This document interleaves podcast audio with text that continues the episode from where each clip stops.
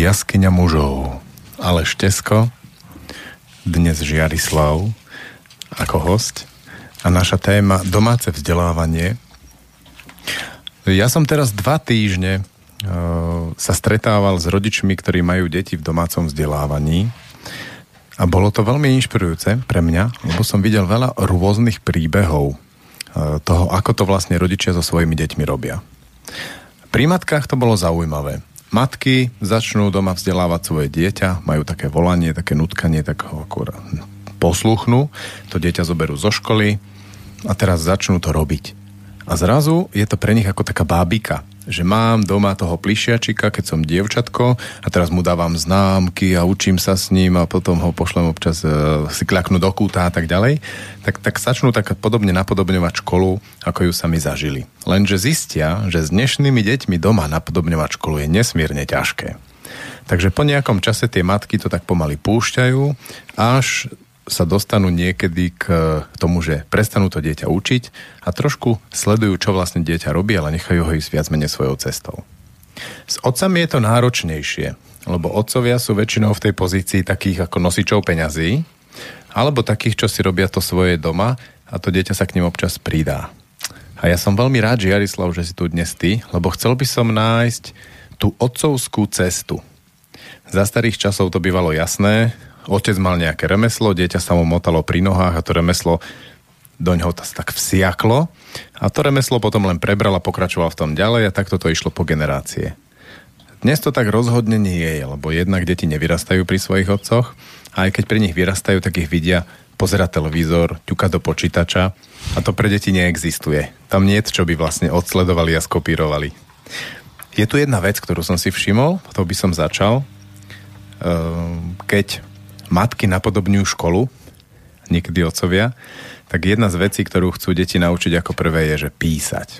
A ja vždy vidím, že to je vlastne fake, že to nefunguje, že je to len také ako donútené, alebo že patrilo by sa, malo by sa a tie deti k tomu písaniu aj tak pristupujú. A ja odvtedy, odkedy som sa stretol s tebou, tak hovorím, že zažil som z tých všetkých skoro 100 detí v domácom vzdelávaní a niekoľko stoviek ďalších, ktorých prešli školou, iba jedno dieťa, ktoré to písanie malo zvnútra. Lebo videlo otca, že píše s chuťou a že to písanie je pre ňoho veľká téma. A to bol práve, to si práve ty a tvoj syn. Tak, vďaka, dobrý deň. Takže teraz by som mal niečo povedať asi však. Poďme o tom, že ako bude prebiehať relácia, že ja sa ťa budem pýtať, ty budeš odpovedať, keď budeš mať nejakú svoju ideu, ideš. Áno, takže hovoríš. Jasne. Ty vlastne máš tak ako dosť rozpracovanú, predpokladám, tú didaktiku alebo metodiku toho učenia. Ale tomu by som sa nie až tak dnes rád veľa venoval, možno iba spomenutím, že chystáš knihy, kde to vyjde. Ale skôr by som sa venoval tomu príbehu. Čo sa vlastne u vás doma pri tom učení deje, ale hlavne, ako sa to stalo, že tvoj syn píše krasopisne, s chuťou, s perom, s atramentom a má v tom život, čo som nezažil u žiadnych iných detí. Už som naznačil, že to samozrejme chytil po tebe, ale zaujímavý ten príbeh, ako sa to tam u vás deje aj s tými ďalšími vecami, lebo okrem toho predpokladám, ako si mi rozprával tie tvoje príbehy, že sa tak chytá aj gazdovstva a veci okolo domu a tých ďalších vecí. A to môže byť nesmierne inšpirujúce. Ako dnes môže otec ukázať synovi svojim príkladom, ako môže viesť svoj život? V podstate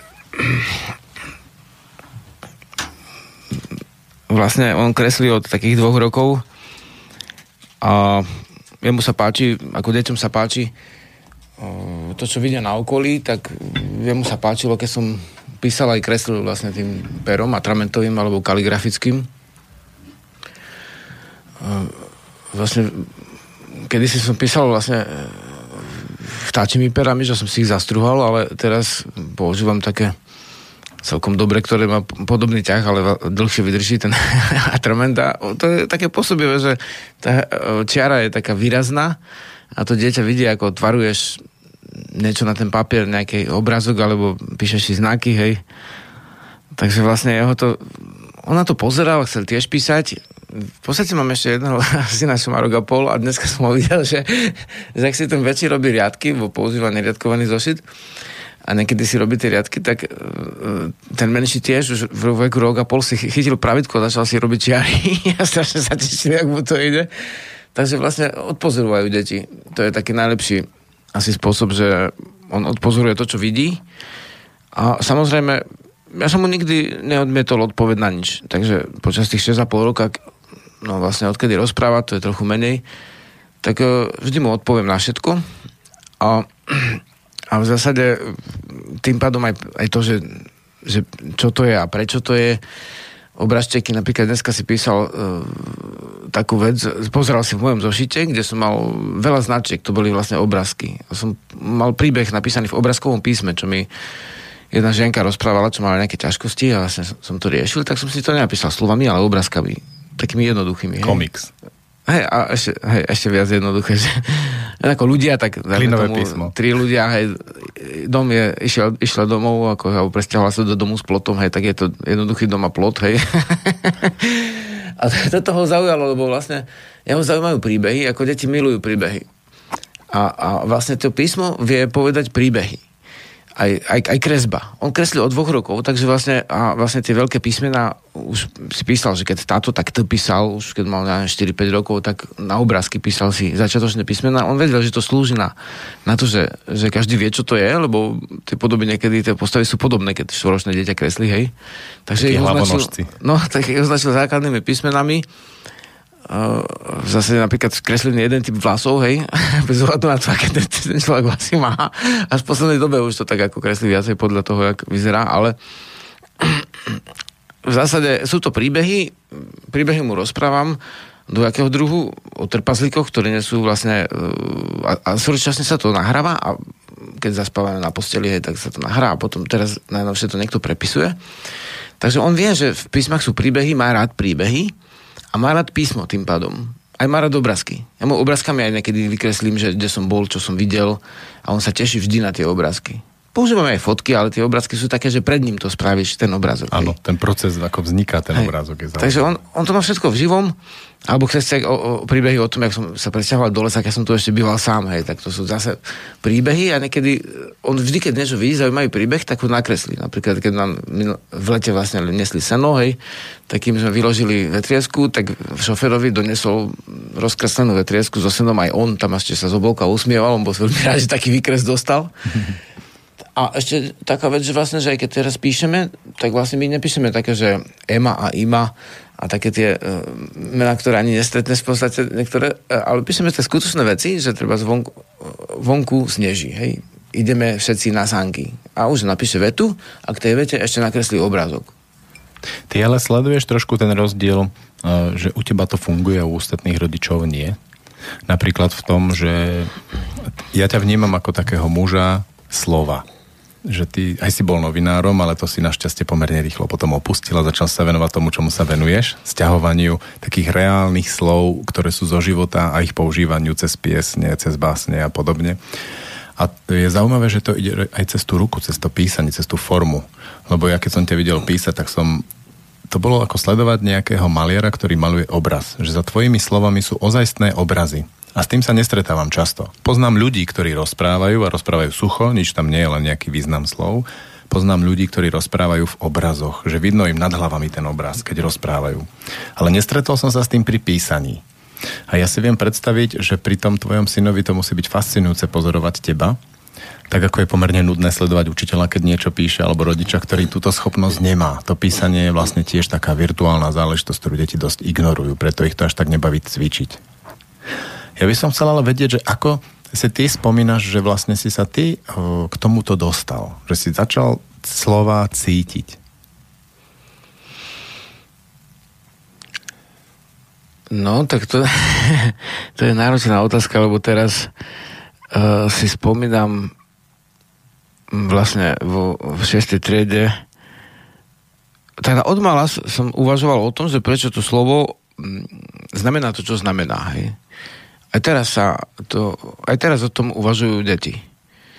Keď sa stretávam s tým, tak každé dieťa sa niekedy v určitom veku spýta, že prečo to slovo znamená to, ale väčšinou ho odbijú. Hej. Väčšinou nedostane odpoveď, lebo to nevieme. Áno. A ja sa vlastne snažím hľadať odpovede Teda, bolo to dávno predtým, hej, samozrejme, ako som mal dieťa, ja som si ani nerobil nejaké ako plány, v zásade, že robil som tie veci, ktoré som cítil, že musím ich robiť. Ale vlastne už určite v tej 6. triede už som mal vedomie o tom, že slova vytvárajú také strapce, ako keď hrozno rastie zo stonky, že napríklad stojí, hej, stáť, stojan, stôl, stolička, tak to všetko zastať, to všetko je od jedného nejakého koreňa z jednej stonky a potom sa tie slova takto vyvetvujú a sú vlastne ako keby bratia alebo sestry, alebo teda vlastne sú to súvisiace slova, ktoré vyšli z jedného základu. Tak toto ma uchvacovalo. Vtedy som ešte nevedel, ani v dospelom veku už som vlastne písal, ešte som nevedel, že je jednoducho spísaná veda etymológia. V slovenčine nebol žiadny etymologický slovník. Tu som si priniesol jeden, alebo som chcel pozrieť, overiť si, že či jaskyňa naozaj súvisí s jasom, hej. A ma to uchvacovalo, že tie slova majú nejakú aj farbu, aj nejaký význam a súčasne som si uvedomoval, že ľudia, keď používajú nejaké slova, akože sa hádajú, tak si predstavujú pod tými slovami rôzne veci. A v tom je vlastne ťažkosť, že si nevedia predstaviť podobnú vec za tým istým slovom. A teda vlastne slova niekedy smerujú k dobrému spolužitiu a niekedy smerujú k vojne. Takže vlastne človek dorozumievanie, hej, na tom veľa záleží. Som si uvedomil, že to je v našom živote veľmi podstatná vec, slova. A že to slovo má nejakú silu, nielenže záleží, ako ho povieš, ale aj vlastne záleží aj, čo povieš. A ako to slovo povieš, to samozrejme. Takže od detstva som si to uvedomoval a potom som sa aj stretol s takými vysvetleniami, že treba učiteľka ruštiny povedala, že mír v ruštine znamená aj mier, aj svet. A som si to potom oveľa neskôr overoval, že áno, že v staroslovančine to tak bolo, že mier a svet vlastne bolo to isté, ako z toho máme vesmír, všehomír, alebo všehomier, keď povieme básnicky v dnešnej slovenčine. A svet je teda mier v zásade. Svet vlastne nie je vojna, len ten prechodný stav, aby sa obnovil zase nejaký mier. Ja neviem, vlastne zase sa zem s nejakou sesterskou divou, hej, z tejto veľa veci a vznikne teda väčšia zem, ktorá má žeravé jadro a mesiac. Zrážka je ako keby boj, ale po chvíli sa to usadí a znova je ďalší mier. Takže vlastne z tohto hľadiska mne tieto korene slov dávajú obrovské dobrodružstvo, ktoré vo vnútri človek zažíva a vlastne súčasne niekedy keď sa rozprávam s ľuďmi, tak si všímam, že aj u nich to začína sa prejavovať ten záujem, no a u môjho syna sa rozhodne prejavil. Tým, že v predškolskom veku už sa pýtal na koreňoslovné veci a ja som mu vysvetľoval etymológiu. No ja mám pocit, že ty, a možno tvoj syn, s tým nemám tú skúsenosť, ste jedni z mála, ktorých poznám, že vlastne vedia týmto spôsobom uchopiť slova. Cez to hľadanie, cez to uvedomenie si podstaty. A je to pre mňa zaujímavé. Jeden z takých ľudí je Andrej Karimov, s ktorým hodne spolupracujeme. A on do svojich prednášok s veľkou chuťou dáva také vsúky, kde ide o korene slov a ukazuje, ako s čím je to spojené, čo to znamená, že tie slova sa sami vysvetľujú a podobne. Ale túto časť väčšina publika odzýva. A potom sú už zvedaví na tie ďalšie psychologické veci, ktoré vytiahne. A ja som si teraz uvedomil, že vlastne som ti už položil takú otázku, že ako by si vedel stiahnuť na zem slova, ktoré vlastne tu už nie sú ako keby, alebo ich nepoužívame. Áno. To bolo to posvetné pomenovanie pre penis a vagínu, čiže v Indii sa to volá jóny a lingam, a že u nás, predpokladám, niečo podobné bolo, kým sa to začalo dehonestovať. No v podstate toto je veľmi náročná vec. Ty si vlastne jeden z mála ľudí, ktorí čakajú na odpoveď dlhý čas. A to preto, že si zvolil úplne, nazviem to, že koreňovú záležitosť, ktorá je veľmi náročná, lebo máme tu v podstate tisícročné ťažkosti s tým, že sa pohlavné veci považujú za nečisté. Sme jeden z tých národov, u ktorých sa vyvinuli handlivé označenia a nadávky podľa pohlavných ústrojov. A znehostili sme vlastné slova a teraz sme si zobrali na pomoc latinské slova. Penis a vagína. Hej, pričom akože v Bratislave si niekedy vlastne dorastenci tiež tak hovoria, že ty falus, hej. Už aj toto použijú ako nadávka, ale je to ťažká vec. Popisné označenia sú obľúbené u ľudí, ako keďže to, z čoho sa ciká, tak je to cikáčik, hej, alebo cikuľa, cikulka. Ale je to nepriame označenie, samozrejme, lebo zase básnictvo miluje ľudová pieseň, hej, ľudové rušička a vlastne také tie rôzne zástupné. Jablčko. Počkaj, jablčko. Alebo kladivo. Rušička, alebo treba sa ako, áno, alebo vlastne venček, hej. Áno. Ešte sa používa na ženskú, teda. A tak niekedy poviem, že pižulka, alebo tak nejako. No, ako to ty pomenováš so svojimi deťmi, keď ty vždy hľadaš tie slovenské slova preto, ale nechceš použiť tie hanlivé? Tak cikáček ako rieši, ako takto to volá. No počkaj, s mužmi v krčme je to potom čo? Šukáčik? Šukár? Som strašne dávno nebol v krčme, ale vlastne šukáčik, to by sa ako, bolo by to také vtipné v podstate. Čo to neviem, či neznamená aj hľadať, ako šukať. Po polsky určite. Jo, no. Ale v zásade záleží, jak to povieš. Lebo keď mám napríklad prednášku a už to vieš, ako ľudia sú úplne otvorení, ako vnímajú tie veci a zrazu človek povie, že o slovách, že by nenadávali zvieracími nadávkami, hej, lebo všetky zvieratá, čo nám pomáhajú, tak sme zneústili tým, že nadávame, či je to hovado, koň, alebo svinia, koza, pes. Všetky domáce zvieratá sme vlastne znevážili týmto, ktoré nám pomáhajú. A ešte sme znevážili vlastne vlastné ústroje, ktoré sú nutné a vlastne prirodzené a ako také dobré. V mnohých veciach kľúčové. Z istého hľadiska sú krásne v podstate, pretože vedú vlastne k ďalším, vedú k udržiavaniu života vlastne k jeho reťazovaniu. Takže keď človek povie pička, tak vlastne s takým príjemným tónom, tak to je celkom iné, ako keby teraz zo surova niečo má povedať, hej, a vtedy sa to dá, vtedy sa to môže. Takže vlastne záleží na okolnostiach aj. Lebo vlastne tým, že používame latinské slovo, tak v podstate sme nič nevyriešili. Nevyriešili sme nič vo vzťahu k vlastnej kultúre. Samozrejme, že prevažné názvy asi budú obrazné. A to v zásade... No a India má... Prevažné názvy budú obrazné, pretože je to tajomstvo. Hej. Neukazujeme to každému. Nevadí, keď prírodne ľudia chodia holí, ale ako náhle je oblečený a mali nejednú časť vonku, no tak už je to také podozrivé. Jasné. Takže je to také niečo, čo si aj chráni, že to aj vlastne bolestivé, pokiaľ sa niekde udrie v tejto časti. Takže preto zástupné slova sú tam a sú na mieste, len mali by byť aj priame slova. Takže vlastne naďalej prebieha to prehodnocovanie tvojej otázky. No keď si vyšiel vlastne z tej funkcie, že cikáčik, tak to je to vlastne to opisné slovo. Ano. A ako by si dal opisné slovo pre pomenovanie penisa v tom posvetnom význame? Keď je to vlastne tá bytosť, ktorá v rôznym spôsobom zasahuje do nášho života a rieši rôzne veci. Ako opisne? Mhm. Cikáčik je jasný, to som dal to odkaz na toho šukáčika, a to má ako ten posvetný význam? No z toho, že to teraz nie som si istý, či ty máš takú lingam. Áno, presne, tú indickú predstavu. V Indii vlastne je zvláštna vec to, kým ti odpoviem priamo, v Indii je tá zvláštna vec, že tam nedošlo k zneústeniu týchto vecí nikdy. A čo mi hovorila jedna známa, že keď si rozprávali niekde na pláži v Grécku chlapci, že a povedal niekto, že no, tak to bol kokot, hej. Jasné. A teraz ten Grek sa pýtal, aby mu to preložila a on sa smial, nevedel, že to je nadávka.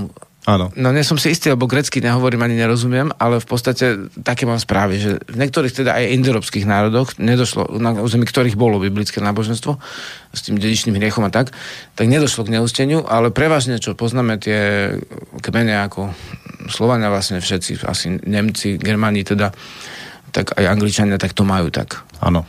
A v Indii to nikdy tak nebolo.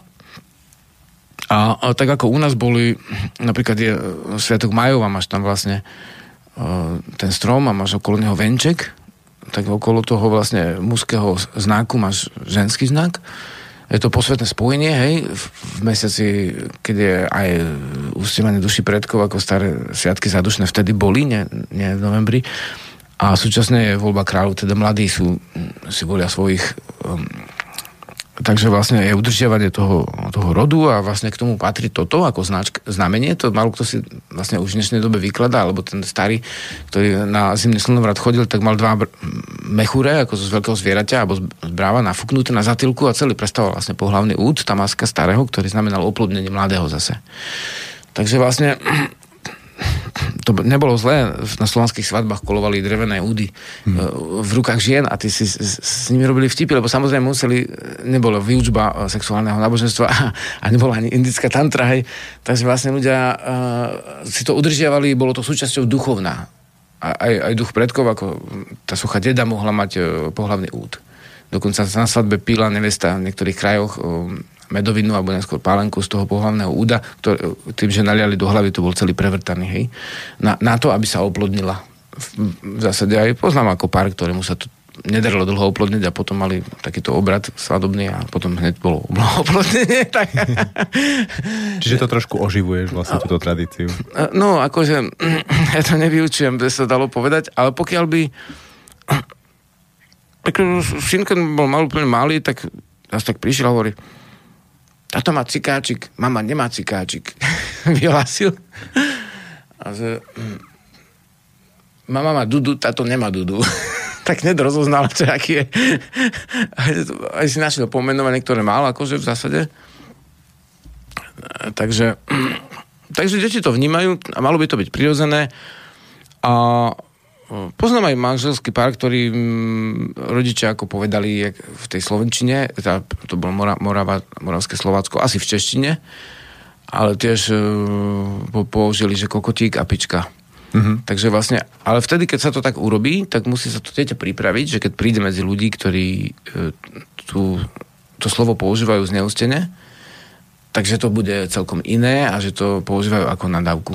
Že ty vlastne naznačuješ, že toto boli tie pôvodné názvy, ktoré akorát tí naši predkovia zneústili a my sme na to nadviazali. Áno. Aha, rozumiem. A ešte si odskočíme, kým sa vrátime k téme, ktorú som deklaroval. Zaujíma ma, že ako to vlastne začalo to zneúcťovanie, ako o tom niečo vieš. A prečo? No vlastne, my o tom nemáme veľa písomných záznamov, ale veľmi veľa, dajme tomu, etnologických alebo takých v súvislosti, takže stačí, keď sa pozrieme na prírodné národy. Keď tam prišli misionári, tak oni ženy si nezahalovali prsia, hej? Nevedeli, že je to zlé a tiež nejako zvlášť, ako si neskrývali pohlavie ako v medzinoží, hej? To je také zvláštne slovo, že pohlavie, lebo to súvisí s hlavou, hej, ako, ale v skutočnosti to s hlavou.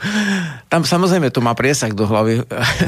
Ja niekedy vtipkujem, že u mužov skáče tá živa vlastne zo spodnej hlavy do vrchnej a opačne. A chyba v srdci, preto muži tie rozjímania vždycky dávajú ruke do okolia srdca, aby si posilnili to, čo ženy zase tam majú prsia, takže oni majú prirodzené srdce uprostred vlastne vnímavých, citlivých bodov, môžeme povedať. Preto sú citlivejšie v zásade všeobecne, ale samozrejme nie každá žena je citlivejšia ako nie každý muž, ale vlastne asi tak. A v Japonsku tiež, keď sa kúpu v tých kadiach, tak nemajú hanbu muži a ženy. Ak nemajú zákaz muži a ženy oddelenie, tak oni nevedeli, že to je zlé. A ich vlastne v tých prírodných národoch museli tí vlastne misionári naučiť. Tam nemuseli, ale chceli ich to naučiť, že to pohlavie je zlé.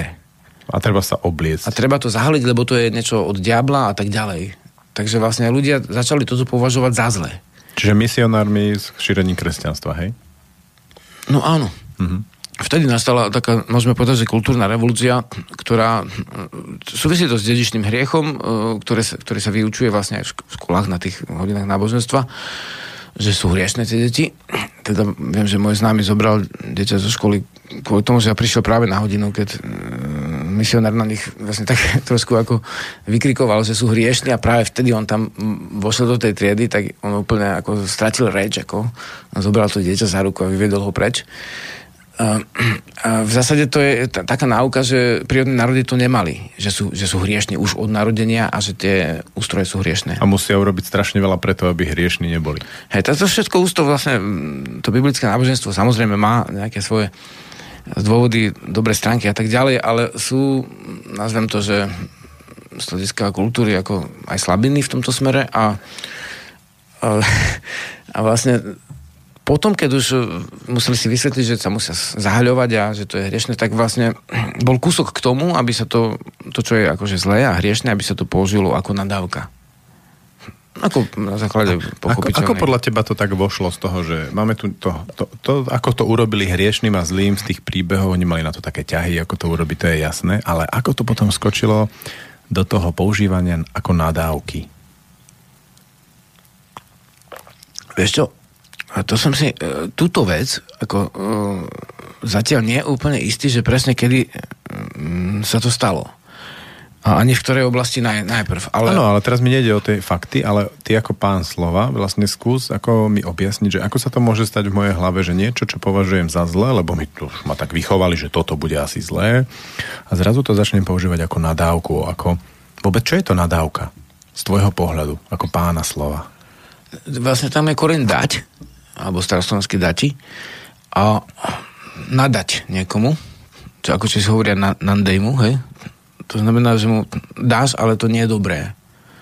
Kým prezývka má koreň zase a tiež sa v nárečiach hovorilo nazývať, že niekto niekoho nazýva, ale ho nazýva inak, ako je jeho meno. Takže on mu siaha na meno, mení ho, či už povie nadávku, alebo prezivku.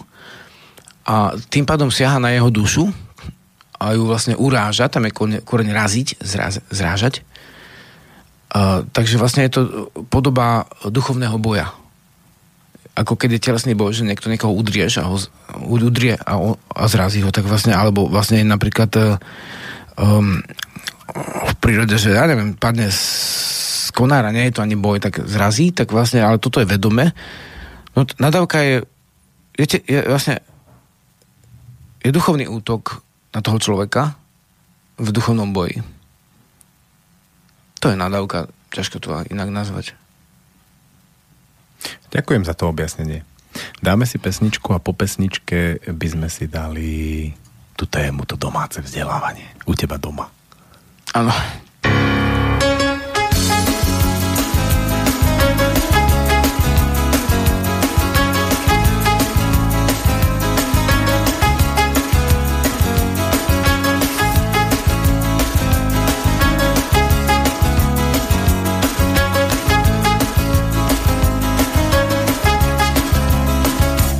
Jednou ráno přišel vítr, vzal si střechu i s pokrývačem, i s klempířem, i s komíníkem. Jenom dlaždič zůstal dole.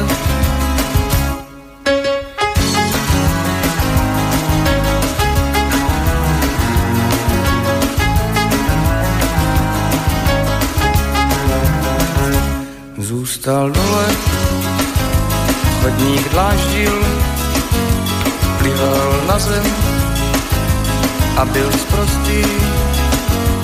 Kamarádi někam letí a on tady musí klečet. A on tady musí klečet. A on tady musí klečet. A on tady musí klečet. A on tady musí klečet. A on tady musí klečet. A on tady musí klečet. A on tady musí klečet.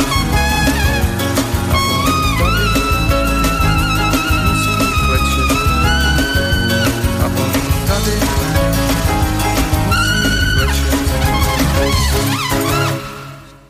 Takže u vás doma je to tak, že tvoj syn... Toto nejde, to nevadí? nevadí, počuť ťa. Dobre. Potom cez ďalšiu pesničku ti to nakopím. Áno, tak počúvam.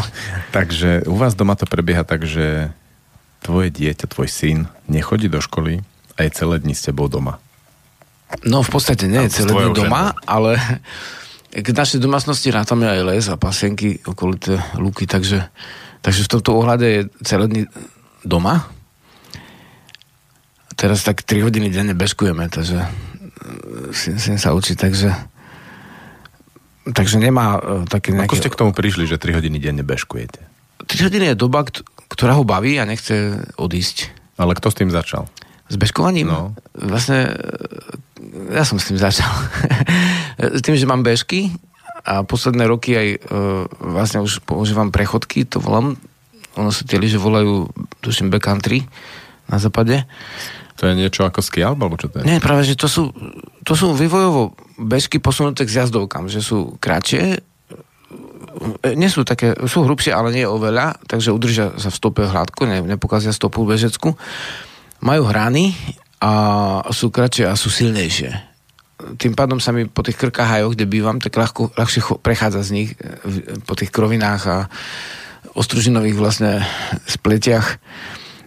A ako na typických bežkách, aj po tých strmých kopcoch ľahšie človek zíde. A syn odmala ho to uchvacuje, že dá sa tak rýchlo hýbať v snehu. Takže vlastne on mal najprv také detské lyže z umelej hmoty, také no detské bez riadneho zjazdenia. Potom sme mu dali vlastne také zjazdovky s tými obrovskými topankami, také toporné, hej, na naše prostredie. A to som si povedal, že mu kúpim normálne bežky, lebo no tak také turistické, hej, tiež také krátke, niečo ako prechodky. A teraz ešte lyžoval 4 dní, no a keďže už trošku vedel na tých detských lyžiach, zjazdovkách, no tak mu to celkom už šlo a za tie 4 dní sa naučil už, že aj beží, no, v tej stope. Zrobil takú stopu a vlastne ja ho ako nenutím v podstate ani k písaniu, ani k tomu, ale vždy, keď, dajme tomu, zistím, že už deň sa chýli ku koncu a poviem príklad, nepísal, alebo že v zásade tak pripomeniem to, že či nechce dneska písať, alebo vie, že písať je dobré, tak povie, že aj hej, že pripomeniť mu to treba, ale nenutím ho, keď keby nechcel na tie bežky ísť, ale zatiaľ vždy chce. Keď nechce, tak nemusí. Tým si trošku aj ukázal, že ako to prebieha, že teraz je ten čas tých bežiek, tak dieťa nemusí chodiť do školy, tak môže cvičiť tie bežky. No, vlastne áno, ale súčasne cvičíme aj iné veci, napríklad dneska už sme písali, ale píše teraz také básničky, som ku každému zvieraču zložil báseň, tam takých 8 veršov, a napíše báseň a teší sa, že môže potom kresliť k tej básni to zviera, hej. Si ju tak zobrazniť. No, ako veverica vrtká, smeje sa na krtka a takéto veci, že ona v zemi nerie, bo na strome sa skrie. A potom, že má v butľavine dom, hej. Skrátka, také také rozprávky, kde tie zvieratá majú to prírodzené prostredie a on ich pozná z obrázkov a za odmenu akože kreslí. Teraz som asi odskočil od toho bežkovania, ale každý ráno sme robili rozcvičku, vieš, lebo rozcvičky sú dobré, aby človek bol telesne schopný, tak si zabeháme na východnú lúku. Buď ja, alebo Vidimír, ktorý býva vlastne v chatke na gazdolstve a on sa zaučia do rôznych vecí, súčasne pomáha. Tvoj učeň. V podstate, hej, tak vlastne on tiež vedie rozcvičky, tiež má nejaké telesné skúsenosti, tak buď on, alebo ja, alebo obidvaja, že treba, ako robíme aj takú hrou, že vybehnem hore takým strmým zrázom, vyskočím do vzduchu a dám parakotul, hej, tak si na to veľmi teším, že parakotul, to sa chce naučiť, tak, alebo kotul cez plece, no tak to už, to je obyčajné kotule už vie v podstate, tak vlastne tam je vždycky niečo také prvky tých prírodných horských tancov, čo sú slovenské, tak to som z toho spravil také, že na rozsvičku je to dobré, že vždycky jeden ukazuje, nakoniec každý ukáže niečo, čo si vymyslí, alebo čo pozná a ostatní po ňom zopakujú, hej. Nakoniec už nevedie jeden človek, ale všetci. Chvíľku. A kto to ešte s vami robí? No, Láda chodí na rozcvičku, vlastne mal vrchár, teda skolopovný domáci syn. Potom jeho mladší brat, 1,5-ročný, Zorimír. No tak sme vlastne piati, tým pádom. Jasné. Piati cvičíme. A ten malý vlastne v tom zakrúči skáče, to vždy, on má ako veľkú telesnú túto. On sa vie tak točiť, ako pri piesňach, keď každé si dávame väčšinou pesničku, no teraz nie, ale sú dny, keď tak 4 hodinku spievame, hráme, hej, ten malý hrá na ústnu harmoniku, rok a pol má. A aj na bubon celkom ináč drží rytmus, to človek by neveril. Ale všetko robíme akože tým nadšením, že to, čo, keď je nadšený, tak vlastne ja mu to vlastne už len umožním, aby išiel ďalej vtedy. Či sa učí písať, že on si utol vlastne tie písmenka za 2 mesiace. Za 2 mesiace vedel všetky písmená tým písaným písmom kaligrafickým, takým prechodným medzi písaným a tlačeným, ktoré sa dá spájať a písať oddelenie. To som urobil vzorkovník na to, použije vzorkovník, čokoľvek a keď robí, a keby mu nejaké písmenko nebolo jasné prepojenie, tak si pozrie do toho vzorkovníka. A keď vidím, že ho niečo baví, tak ja mu vlastne dávam ďalšie spôsoby, ak ide, napríklad teraz naťahujem plátna na rámy, čo sme vyrobili. Prvý rám som spravil sám na napínanie plátna a teraz Vladimír vyrába, už fabrikuje tie rámy a plátna, také režné plátno, na to naťahujem a začal som na to kresliť svargu. Hej, tak v momente, že on chce tiež na plátno maľovať, hovorím, dobre, ale najprv si tú svargu nakreslil na papier, naučil sa robiť bez pravidka vlastne namerať stredy papiera, hej, cez uhlopriečky a zvislicu a vodorovnicu. A potom od toho, podľa papierika kruh, nesme použiť kružidlo, lebo čo to je za maliar, keď s kružidlom v ruku, hej, Picasso. Až by sa smial, ne? Tak vtipkujem, že Picasso aj nejde o to, že by bol maliar ako profesionál, ale keď ho tu baví, tak nech sa to naučí prírodne. Áno. My aj meriame, keď stavíme zrub, tak podľa prstov, podľa vlastne palcov, hej, nemusím použiť meter v prírode. Takže učím od tých základov. A deti majú radi, ako sa vlastne vesmír, človek sa vyvíja, aj má ten animizmus, hej, že všetko má dušu, aj predmety majú dušu, potom sa vyvíja, potom vidí tých duchov, hej, a ide ďalej, hej, my riešime trpazlíkov, ktorí majú črtu vlastne prírodných národov a vlastne melú si so žalúďou múku, ale všetko to sa dá naozaj zrobiť, čo robia trpazlíci u nás. Sú rozdelení do takých kveňov kadlubácich, žijú v kadluboch, do tých stromov, záhradníci na záhradke sú. Zase sú jaskyňáriky, tí sú v jaskyňách a dierách, ako na zimu niektorí chodia, tam sú robia sromaždenia v tých obrovských jaskyňách. Hej, takže to všetko, čo sa stretáva, tak má nejaký súvis s tou skutočnosťou, aj keď je to z istého hľadiska fantázia. Tak a to dieťa sa vyvíja a ako sa vyvíja, tak ja mu ukazujem tie práveké spôsoby najprv. A keď robíme na poličku, tak my používame práve keď normálne, že nahrabeme listia, máme staré seno, hodíme ho na poličko a teraz sme staroslovanskú dvojzrnku siali, aj on sial a vlastne shrabneme po pol roku, už tráva tam nie je, už je tam čistá zem, skope sa tu motikou a to je práve aký spôsob, potom máme aj novšie spôsoby, že orieme aj rýlom alebo tak a obrázkové písmo je práve keď, hej.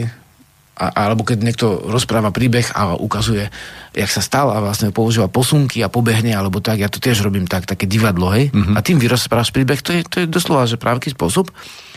A sedieť jak suchár a hovoriť len slova, to už je nový spôsob, hej.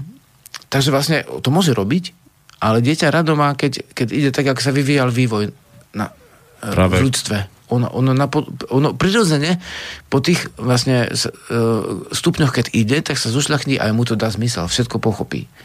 On potom pochopí, že aj prečo sa toto volá takto a aj prečo sa toto robí takto a z čoho ten stroj pozostáva, tie zložité, či už duševné alebo telesné sústavy, tak ono to pochopí, lebo ono pozná tie jednoduché veci, z ktorých sa to skladá. A podľa mňa vlastne aj učenie, všetko je na tom založené, že on musí pochopiť základy. Takže vlastne naučím ho na papier, lebo však papier už si aj vyrobil dokonca, on si vyrobil prvý papier a prvý namaloval svargu. Ja som nakreslil stovky, tisíce svarg a vždy som ich nechal vymalovať ľuďom aj na plátno, lebo to už bola taká činnosť, ktorú vedia aj iní robiť, ako ja som povedal, že tak pomerne rýchlo. A žiadno som si nevymaloval a jednak som robil prvý papier, lebo ten papier by sa mal správne rozumieť a nemali sme na to rozumielatko, hej, tak on si to natrhal na kúsky, nechal to rozmočiť vo vode a načapal to na sitko od syra. Tak zrobil si v rodine prvý papier, už potom na druhý deň som mal na papier, už ten dokonalejší, som zbieral osie hniezda, práchno, som vyrábal neuveriteľný divovský prírodný papier, ale už bol druhý a takisto si prvý namaloval svargu, lebo on sa nebojí, hej, nie že nebojí, on nie je taký dokonalý, nechce takú dokonalosť, takže on to zrobí hneď. Je smelší v podstate v tomto smere. Som to nevedel spraviť, ale ja si tak prichystám a nechám to ležať, potom znova pokračujem, hej. Takže v podstate asi som odbehol na takých 6-7 odbočiek, ne?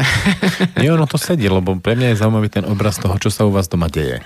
A ako prebiehajú tie dni vlastne s ním, keď on je s tebou, s tvojou ženou a s tým pomocníkom, s tým účňom a s ostatnými rodinnými príslušníkmi a so zvieratami, že ako vlastne tie témy, ktoré ho tak chytajú, naznačil si tie bežky, to písmo, hej, robenie toho papiera, kreslenie, naťahovanie na rámy. Čo ešte takto, ako mal také obdobia, že potreboval sa tomu on venovať a ty si mu to len umožnil?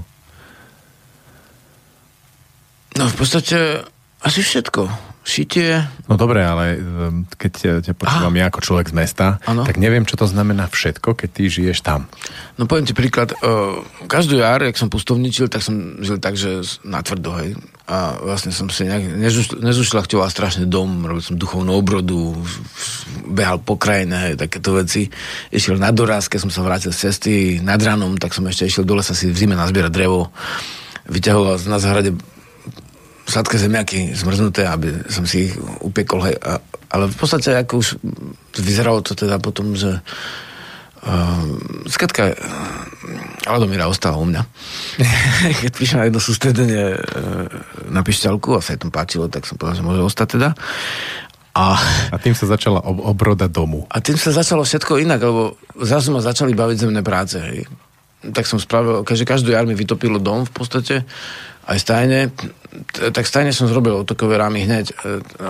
Nevytopilo dom, že nevybiehla voda až dnu, ale obmývala steny hlinového domu a tým pádom ten dom vlhol, hej, mokol. Tak som robil taký rigol, taký betonový.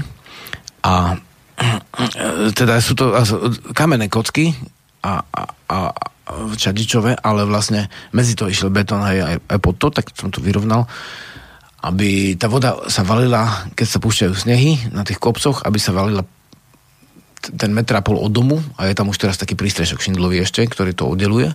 Je tam drenáž. Takže toto som robil a keď mal 2 roky on a v podstate ak som dával betón, tak on samozrejme prišiel so svojou malou lopatkou, dal si mu svoj malý fúrik, odmietame umelohmotné hráčky, takže keď fúrik, tak plechový, kovový, hej, lopatka kovová, dá sa upraviť, znitovať, alebo čo, keď sa s tým niečo stane. Všetci vedia, že hráčky umelé nie, tak máme plný dom drevených hračiek a tiež máme obmedzený priestor, takže musíme aj na to dať asi nejaké blokady, lebo vlastne ja mu kupujem predmety, ktoré sa dajú použiť v skutočnosti. Všetko, hej. Poľnohospodárske na rade. Hej, dá sa kúpiť také malé hrabličky. To všetko má v podstate. Aj drevené malé hrabličky má na seno. Takže on sa učí so skutočnými vecami robiť skutočné veci, ale nikto nehovorí, že to má robiť. On to chce robiť.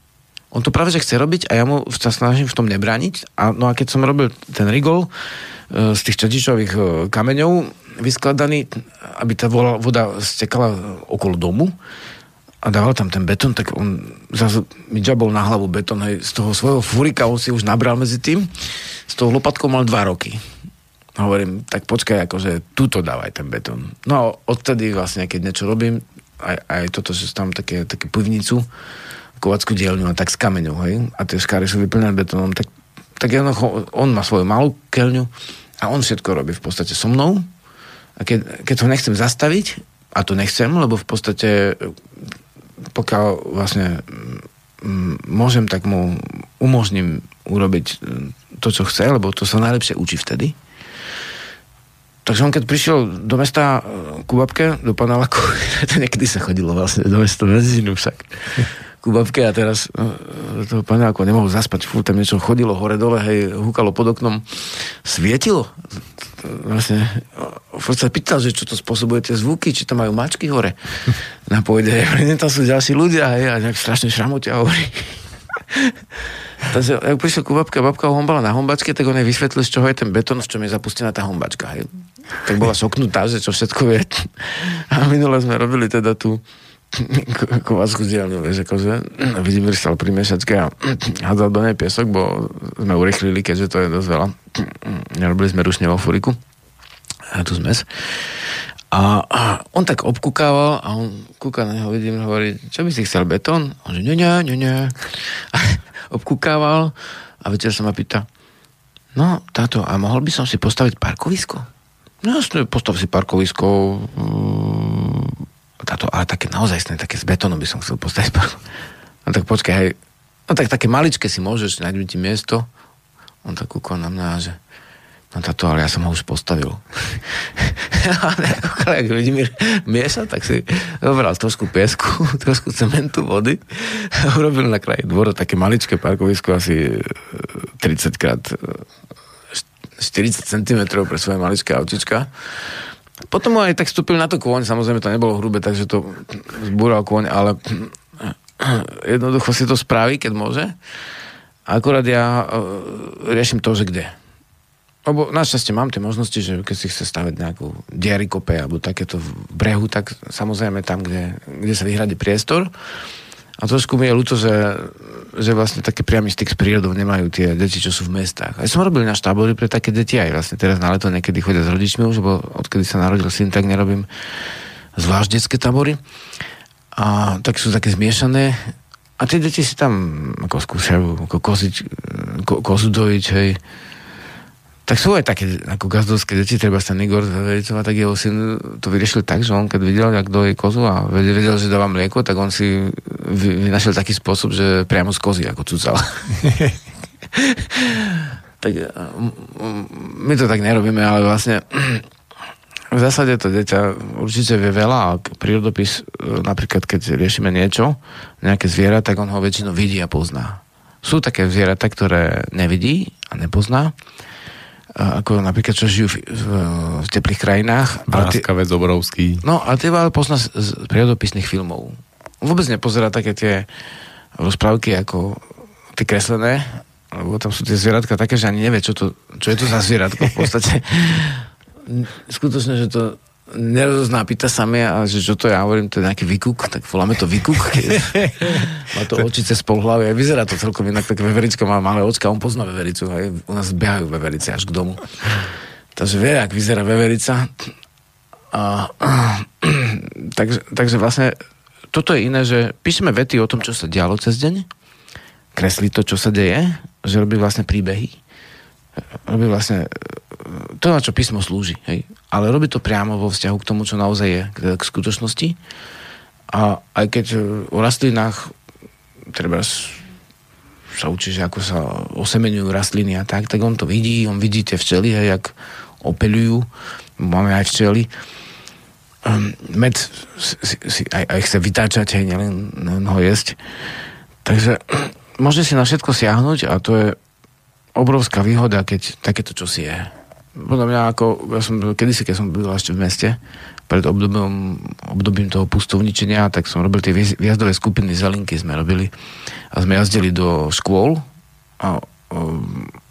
a v podstate aj hovorili deťom o starých zvykoch, o prírodnej kultúre a tak, donesli tie píšťaly, koncovky, bubenky, robili s nimi hudbu, hej. A potom, jak som sa osťahoval, dole sa to prestalo a tak si predstavujem, že aj sa ma pýtajú niekedy učiteľky zo škôl, či by mohli niekedy prísť na takú. Takže zariadiť takú nejakú gazdovskú rezerváciu, lebo zase nemôžu prísť také návaly zájazdov ako rovno ku mne. Zariadiť niečo také a že by tam tie, alebo aspoň vo vybranom čase, hoci aj na gazdovstvo mohli ľudia prísť. Čo ty vidíš, že tie deti vlastne v tých mestských školách alebo aj tých dedinských, kde už deti sedia hodne za doma, za televízorom, čo im vlastne chýba? O čo prichádzajú? Tak je tam hlavne priamy styk, so zemou, s vodou, prísť zablatený, mokrý, otužili, hej, domov, dýchať vzduch vlastne. Ja som bol úplne nadšený, že na kraji Kokavy som našiel na stromoch bunkre detské, hej, že si stávajú z kríše, jak my sme si stávali, ale je to oveľa menej háte na potoku. To sa nesmie, hej, teraz v dedine. No tak my sme si stávali háte. Chytali sme aj ryby a pekli sme si zemiaky vlastne vonku. A taký ten styk s prírodou priamo, deti vlastne buď nemajú, alebo ho majú veľmi slabý. Nie som si istý, vieš, aj keď hovoríš, že jak to ostatné deti, ja nevidím tie ostatné deti až tak veľmi v tých prostrediach, kde sa hýbu. Ja ich vidím už u mňa. A tam sa behom pár dní začnú v zásade inak správať, úplne prirodzenejšie a začne im prestať chýbať aj ten počítač a toto. Takže im chýba určite vlastne ten styk s prírodou a potom Čo to urobí s ich telom a s ich hlavou, keď vlastne nedostanú tú prírodu? No, s prírodou, a prepáč, len poviem súku, ktorej sa môžeme vrátiť, styk s rodinou im chyba. Vieš, akože rodina ako bunka, svorka, ktorá kde ide, tak idú všetci, hej. Prispôsobujú sa mladší starším, starší ukazujú mladším, lebo sú vo veku, v jednom veku v celej triede v podstate, čo je pochopiteľné, zákonité, ale tým pádom im chýba to prevrstvenie také prírodné, prírodzené, že je umiestnené aj medzi dospelých, to dieťa často. Čo sa deje v človeku, v dieťaťu, keď nemá prírodu, hej? Tak predovšetkým sa stáva sa telesne slabším. Nevie chodiť po niečom inom, ako je rovný chodník, hej. Zakopáva, padá, nevie padať. Ja si všímam, že deti, ktoré vyrastajú vonku, teda určite si to všimnúť môžeme, tak vedia padať. Je veľmi dôležité vedieť padnúť. A niekedy na rozcvičkách robíme pády. Človek sa hodí na zem, alebo ukazujeme, jak rôzne sa dá padať, jak netreba padať, a jak radšej, hej, jak tými rukami dostať ich pod seba. Takže strecajú vlastne telesnú aj duchovnú orientáciu vlastne v tej prírode. Syn vie od mála, kde je sever. A keď niekde prídeme pozerať aj slnko, hneď vie, kde je sever. To dospelý človek často nevie. Keď mu povieš, že na sever od, dajme tomu, strediska alebo niekde, tak nevedia mestskí ľudia, kde je sever. Niekedy to vedel každý. Zvieratá to cítia, sťahujú vtáky, majú v sebe napísané. Oni vôbec neriešia, kde je sever, bo vždy to vedia. Preto sa môžu sťahovať aj veľaryby. Vlastne človek to stráca tým, že má obrovské množstvo správ, ktoré sú, dá sa povedať, navyše, je to pochopiteľne, zákonité. Treba to pochopiť, ale nemusí to strátiť. Vždy budú mať lepšie podmienky na prežitie, tí, ktorí vedia, poviem, že sa orientovať, či je to mesto, či je to les. A takže vlastne oni sú často virtuálny svet pracuje so všeobecnými rovinami, ktoré sú odosobnené od hmoty. To zase je dôležité, lebo... Vieš trošku povedať viac, čo to znamená? Tie všeobecné roviny? Hej, že napríklad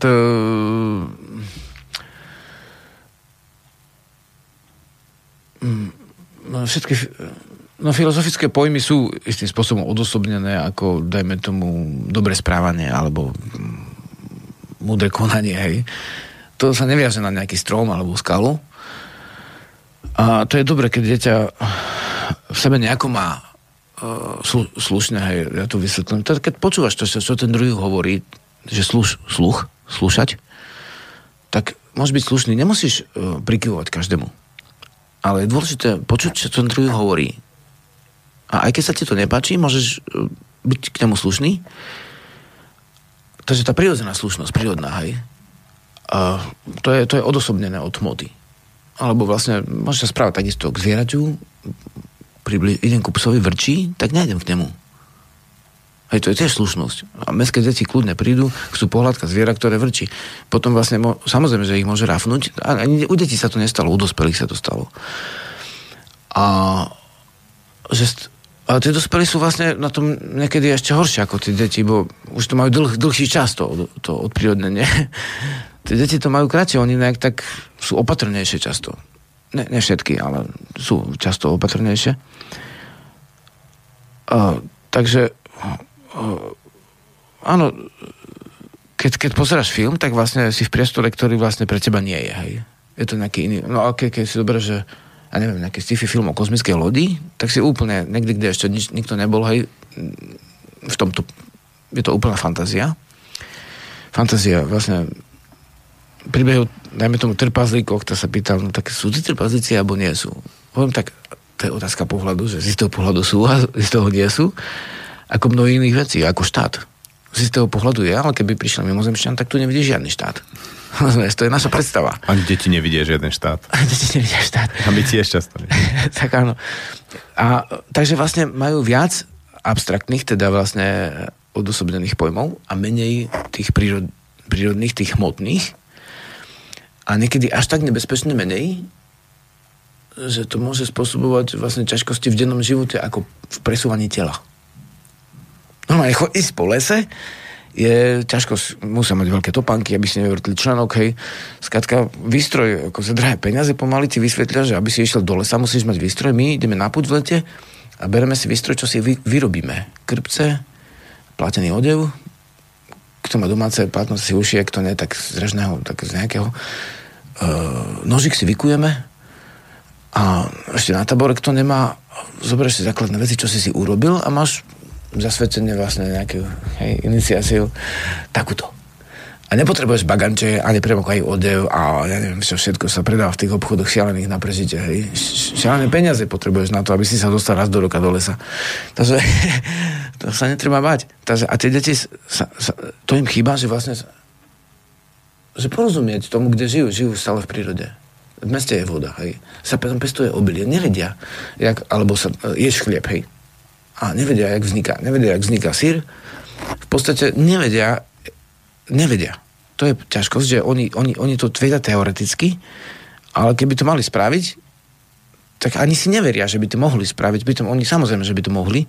Podľa mňa by mal byť v školách nejaký, vytvoriť sa nejaký predmet v rámci estujúceho, ja neviem, prírodopisu a rôznych iných vecí, kde by tie deti chodili na výpravy, žili s deťmi, no to je to ťažké, hej, ako samozrejme, ja viem presne, ako ťažké, bo som sa pohyboval aj v školských priestoroch a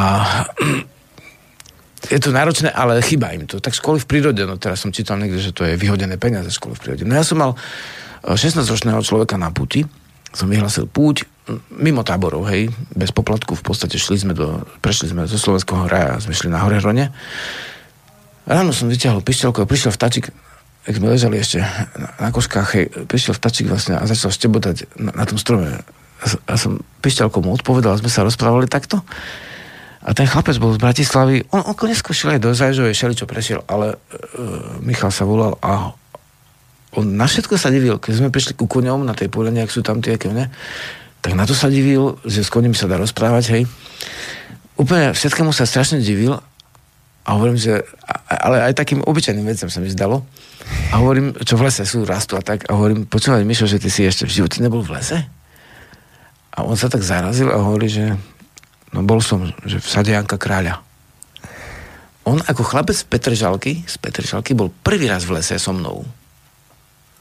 Bo som bral aj takých chlapcov, čo ešte neboli dospelí, hej. Prvý raz v živote bol v lese. A niekto tvrdí, že škola v prírode sú vyhodené peniaze, tak to je vážna vec v podstate. Vážna vec, lebo on sa nevie, vieš, keby sa niečo stalo mimoriadne, čo sa raz za čas stáva, vieme z dejín, sú ohrozenia, výpadky prúdu, všeličo možné. Tak rozhodne majú vlastne výhody tí, ktorí sa vedia hýbať v prírodnom prostredí. Zabezpečiť základné veci. Keď boli ťažkosti niekde v Jugoslávii a vypli tam prúd v Srbsku, tak oni si piekli medzi panelákmi tie krugy, tie chleby s tými puklicami priamo v ohnisku a jedli. Nepotrebovali lúpiť obchody a susedov. Takže vlastne treba sa zriadiť tak, aby som vedel aj prežiť, keby niečo. Ťažko je to povedať, lebo je to strašná spleť veci, obrovská spleť veci. Chlapci sú mäkkej stavby, sú skrčení, majú ťažkosti s nervovou sústavou, v podstate od očí až po prsty. To nefunguje, ak by malo. Chytia do ruky nožík, dospelí ľudia hneď sa porežú, hej, pretože to nemá význam. Môj syn sa pohrezal na plechovke od hrášku a s nožíkom robí od mala. A skutočne ten 1,5-ročný nemôže, hej. Lebo ešte nevie, že aké to je, ale už keď má 3 roky. Sekerku dostal do ako dvojročný, bo chodil s mojimi ostrými sekerkami po dvore furt. U nás sa nedajú sekerky skryť, bo ich mám asi 10-12 v podstate. Každá je na niečo. A šialené množstvo iných predmetov je tam ešte. Takže ako náhle dočiahne už do tej výšky, tak už si to berie. Tak som mu dal ako dvojročnému takú skautskú sekerku, takú tupú, nech si s tým robí ako, lebo moje sekerky sú ostré také, ak iní majú nože, ja mám také sekery, takže... Čiže veľmi, takže v podstate skôr sa naučí, skôr to zvládne, hej. Nelez na strom, lebo spadneš, hej. To. Mamky sú také často veľmi zlaknuté, ešte viac, že všade vidia, a niektoré muži, vo všetkom vidia strašné nebezpečenstvo, hej. Ale potom, keď to tak bereme, tak to dieťa sa s ničím nestretne. Hej, ale to je presne tá realita toho, že oni do istej miery majú pravdu, lebo takto nevyvinuté deti, nevyvinuté tvory potom sa naozaj často na začiatku zráňajú. Áno. Ale cez tie zranenia môžu práve do toho kontaktu vojsť. Áno. On si, keď sa poreže, tak vie, že musí zobrať si Lokoplast, ale by sa to, keď sa stalo, no. Samozrejme, že sa stane, tak ale čo sa naučíš v mladom veku skôr, tak to bezpečnejšie. Jasné. Lebo keď zoberieš, prepáč, no, že prídu tu deti vlastne po ceste, hej, ľudia. Prídu po ceste z Bratislavy, niekde tam na hory, kým prídeš, sú tam dve nehody, z toho jedna vážna. Aj zastavená premávka. A toho sa neboja ísť autom po ceste. Ale ako náhle vyjdu z lesa, tak fantázia sa zapne. Filmy dobrodružné, teda skôr bojové alebo nejaké strašné, vieš, začínajú na nich skákať lesní duchovia, kliešte na nich skáču, nebezpečné, vieš, medvede. To je skutočné množstvo vecí, ale pre Bratislavu po hlavnej stanici je podľa mňa tak 100-krát nebezpečnejšie, ako ísť do lesa, ale vidia v tom lese to nebezpečenstvo, takže tak, no. Nehovoriac potom áno, keď idem do hôr, tak to je druhá vec v zime, hej, že môžeš zamrznúť. A pokiaľ nezamrzneš, tak... Dnes je taká doba, ja to vidím aj u nás v škole, že bezpečnosť a ochrana zdravia je dôležitejšia ako práca, alebo aj učenie v škole samotné. A pustíme si ďalšiu pesničku a potom budeme pokračovať.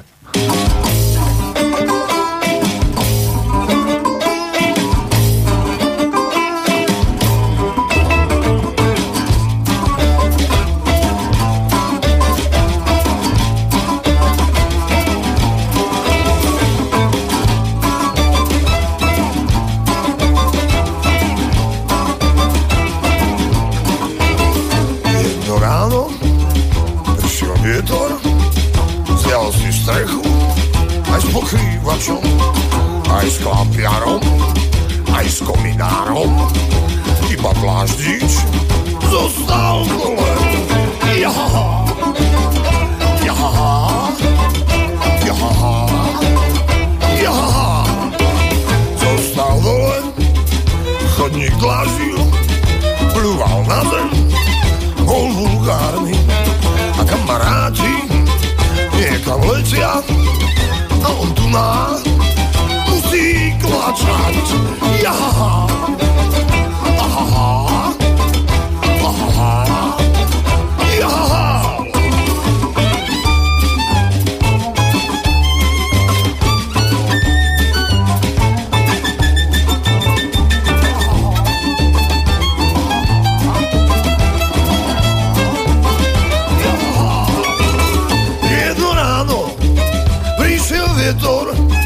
Zľahol si strechu, aj s pokrývačom, aj s klampiarom, aj s kominárom, iba dláždič zostal dole.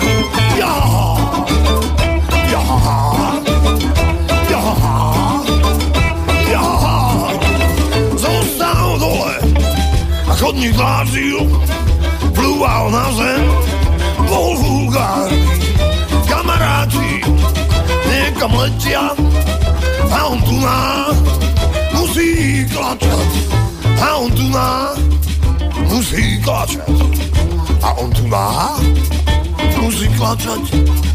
A on tu na musí klačať. A on tu na musí klačať. A on tu na musí klačať. A on tu na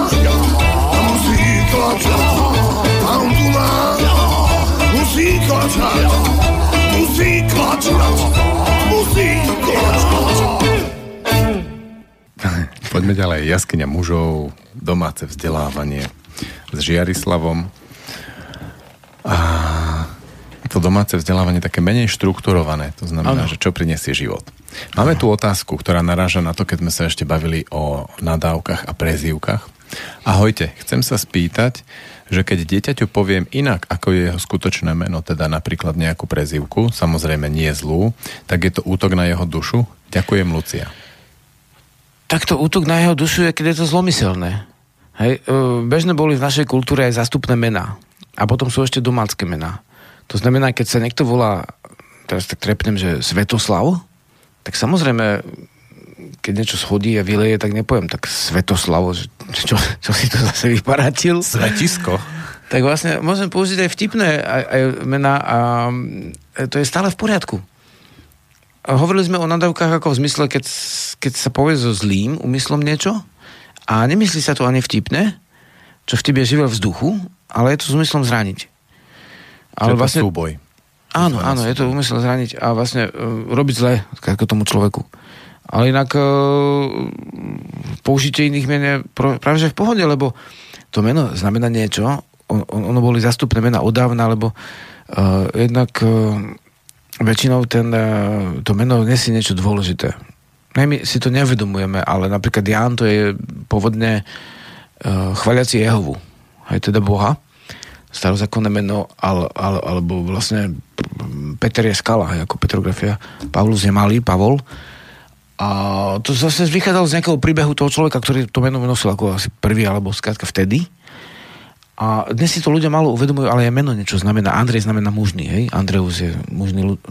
V grečtine takisto ako aj v angličtine je človek a muž, to isté slovo u nás nie. U nás muž je iné slovo a žena je zase duch až boh, bohyňa. Hej.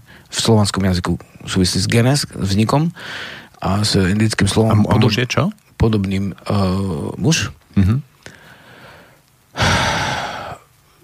Na to ti môžem odpovedať zodpovedné, ako keď pozriem túto etymologický slovník, ale muž znamená muž, ale vychádza to, nie je tam taký jasný obrazové dôvody tohto slova. Jasné. Ako v prípade žena. A ako je to žena som povedal, lebo feministky často hovoria, že to woman je odvodené muža, no v slovenskom jazyku a v slovanskom všeobecne žena je veľmi vážne slovo, veľmi cenené, ako nevieme presne, že kedy vzniklo, ale vychádza z indoeurópštiny a doslova znamená niečo, čo je spojené s dušou a s posvetnosťou. Áno, počúvam. Ako je to s tvojim Mirom? Miro je vlastne, Miroslav sú dva korene ako Mir, čo znamená svet, a slav, čo znamená, môže byť slaviaci svet, alebo slovy vo svete, to sa dá rôzne vysvetliť a z tohto hľadiska každý Miroslav môže mať iný trošku význam a odtieň. K tomu menu sa viaže príbeh a to meno je vlastne skratka. Pôvodne. A je takto aj s tvojim Žiarislavom? Práve, že Žiarislav je vedomé tak prijaté ako slaviaci Žiaru. Takže tam to tak je, áno. Dobre. Otázku sme asi odpovedali. Poďme teda sa vrátiť k domácemu vzdelávaniu. A ty si cez prestávku naznačil tému ťažkosti v domácom vzdelávaní. Áno, lebo vlastne to domáce vzdelávanie má vlastne, ako môžeme to tak vnímať hodnotiaco, že má klady a nevýhody.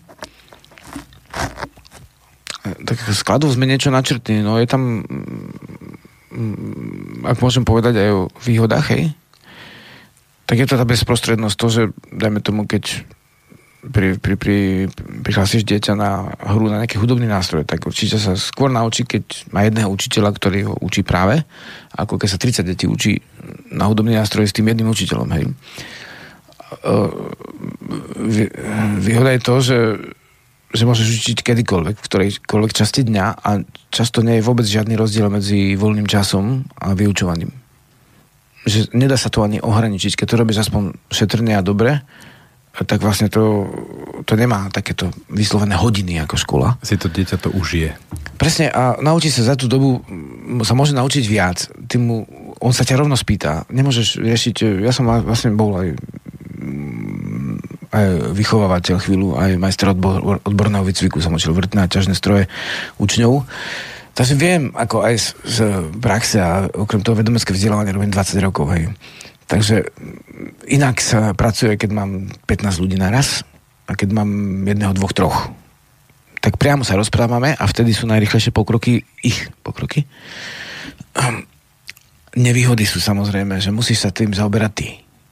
Lebo človek chodí do práce, živí rodinu, alebo hej, z rôznych dôvodov. Jednoducho nie je mysliteľné, aby všetci mali domáce vzdelávanie. Ja niekedy tak hovorím, no tak áno, Maria Terezia zavedla povinnú školskú dochádzku, čo povinnosť je od slova vina, to je väzenský systém, to by nemalo byť, malo by byť zodpovednú školskú dochádzku. Ale sama deti do tej obecnej školy nedala, hej, svoje. Tým zabezpečila iné vzdelávanie. Takže vlastne ja som za to, že čo najviac sa sústrediť na to, napriek tomu, že mám domáce vzdelávanie pre svoje deti, pre svojho syna, aby tá školská výuka bola čo najlepšia. Ako aj sa snažím, keď treba, tak pomôcť, ale je to nevýhoda. Je to to, že musíš ty shltnúť ten predmet najprv. Musíš mať jasné, kde je meké, kde tvrdé. A potom, keď sa ma si spýta prečo, tak niekedy mu aj poviem, že vieš, tam boli v staroslovenčine to jery a to je tvrdé i, ako bk. Bík sa povedal v tvrdým i bk. Hej? Dneska písal o zvieratkách, tam ale rys, tak to bola rs. Rs. Ešte. Rusi to takto vyslovujú dodnes. A oni si jery zachovali a teda syn potom začal si písať ako každý deň nejaký dátum. Hovorím, rozsvič sa tým, že píšeš písmeno podľa vzorkovníka. Som mu dal potom tuškov číselka, že je 16. tak píš 16. Píše, prežde si písmeno, rozsvičí sa, hovorím. Tak a Petra je pekne píše, že nie každý deň cvičíme písmo. Niekedy som robil koncerty, niekedy prednášam a niekedy som tak v hore robím alebo niečo, že mi to nevyjde. Ale to jery som mu vysvetlil a on potom prejavil záujem písať aj jery, tak som do vzorkovníka zaradil aj prednú aj zadný jer a jať písmeno. A niektoré... V zásade on dospel k tomu, že tým, že on sa pýta, tak ja som siahol až do tej staroslovančiny podľa tých slovníkov. No toto by... To nedáš prvákovi ako v bežnej škole. Hej. Takže nevýhoda je to, že ja to musím ovládať. Samozrejme, niekde je hranica, kde mu už nepoviem, že prečo vlastne do tej strany. Tak už nebudem práve do robštinu teraz skúmať úplne celú, hej. Stačí, že skúmam vtedy, keď musím.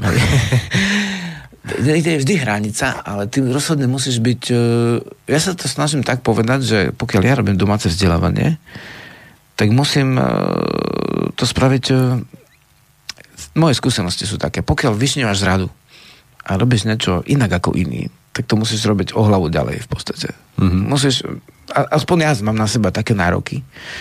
Takže nemôže to byť pre mňa akože slabšie. Môže to byť niečo viac, niečo menej, ale nemalo by to zaostávať. Nehovorím o iných, hej, ľuďoch. Hovorím teraz o tom, jak si to ja kladiem, lebo chcem, ako, aby veci v živote išli plynule, bez zbytočných, dajme tomu, ťažkostí, hej. Čiže tým inými slovami hovoriť, že raz, keď príde na porovnávanie tvojho syna s nejakými inými deťmi, tak ti bude záležať na tom, aby to dopadlo dobre. Áno, záleží mi na tom. Jasné. Aby niekto nepovedal, tak učil sa doma, nevie to, hej. Takže výhoda je v škole to, že je tam tých detí viacej, rozpráva sa viacej, možno, že áno. No a potom aj tie výsledky nie sú, to porovnávanie až také dôležité. Niekto je múdrejší, niekto hlúpejší, niekoho baví to, niekoho iného. Ale to aj sa ako líšia ľudia, však aj ako sa líšia aj ľudia dospelí, hej. A ani nie je dôležité, aby každý bol rovnako, ani robil všetko, však delba práce spoločnosti existuje.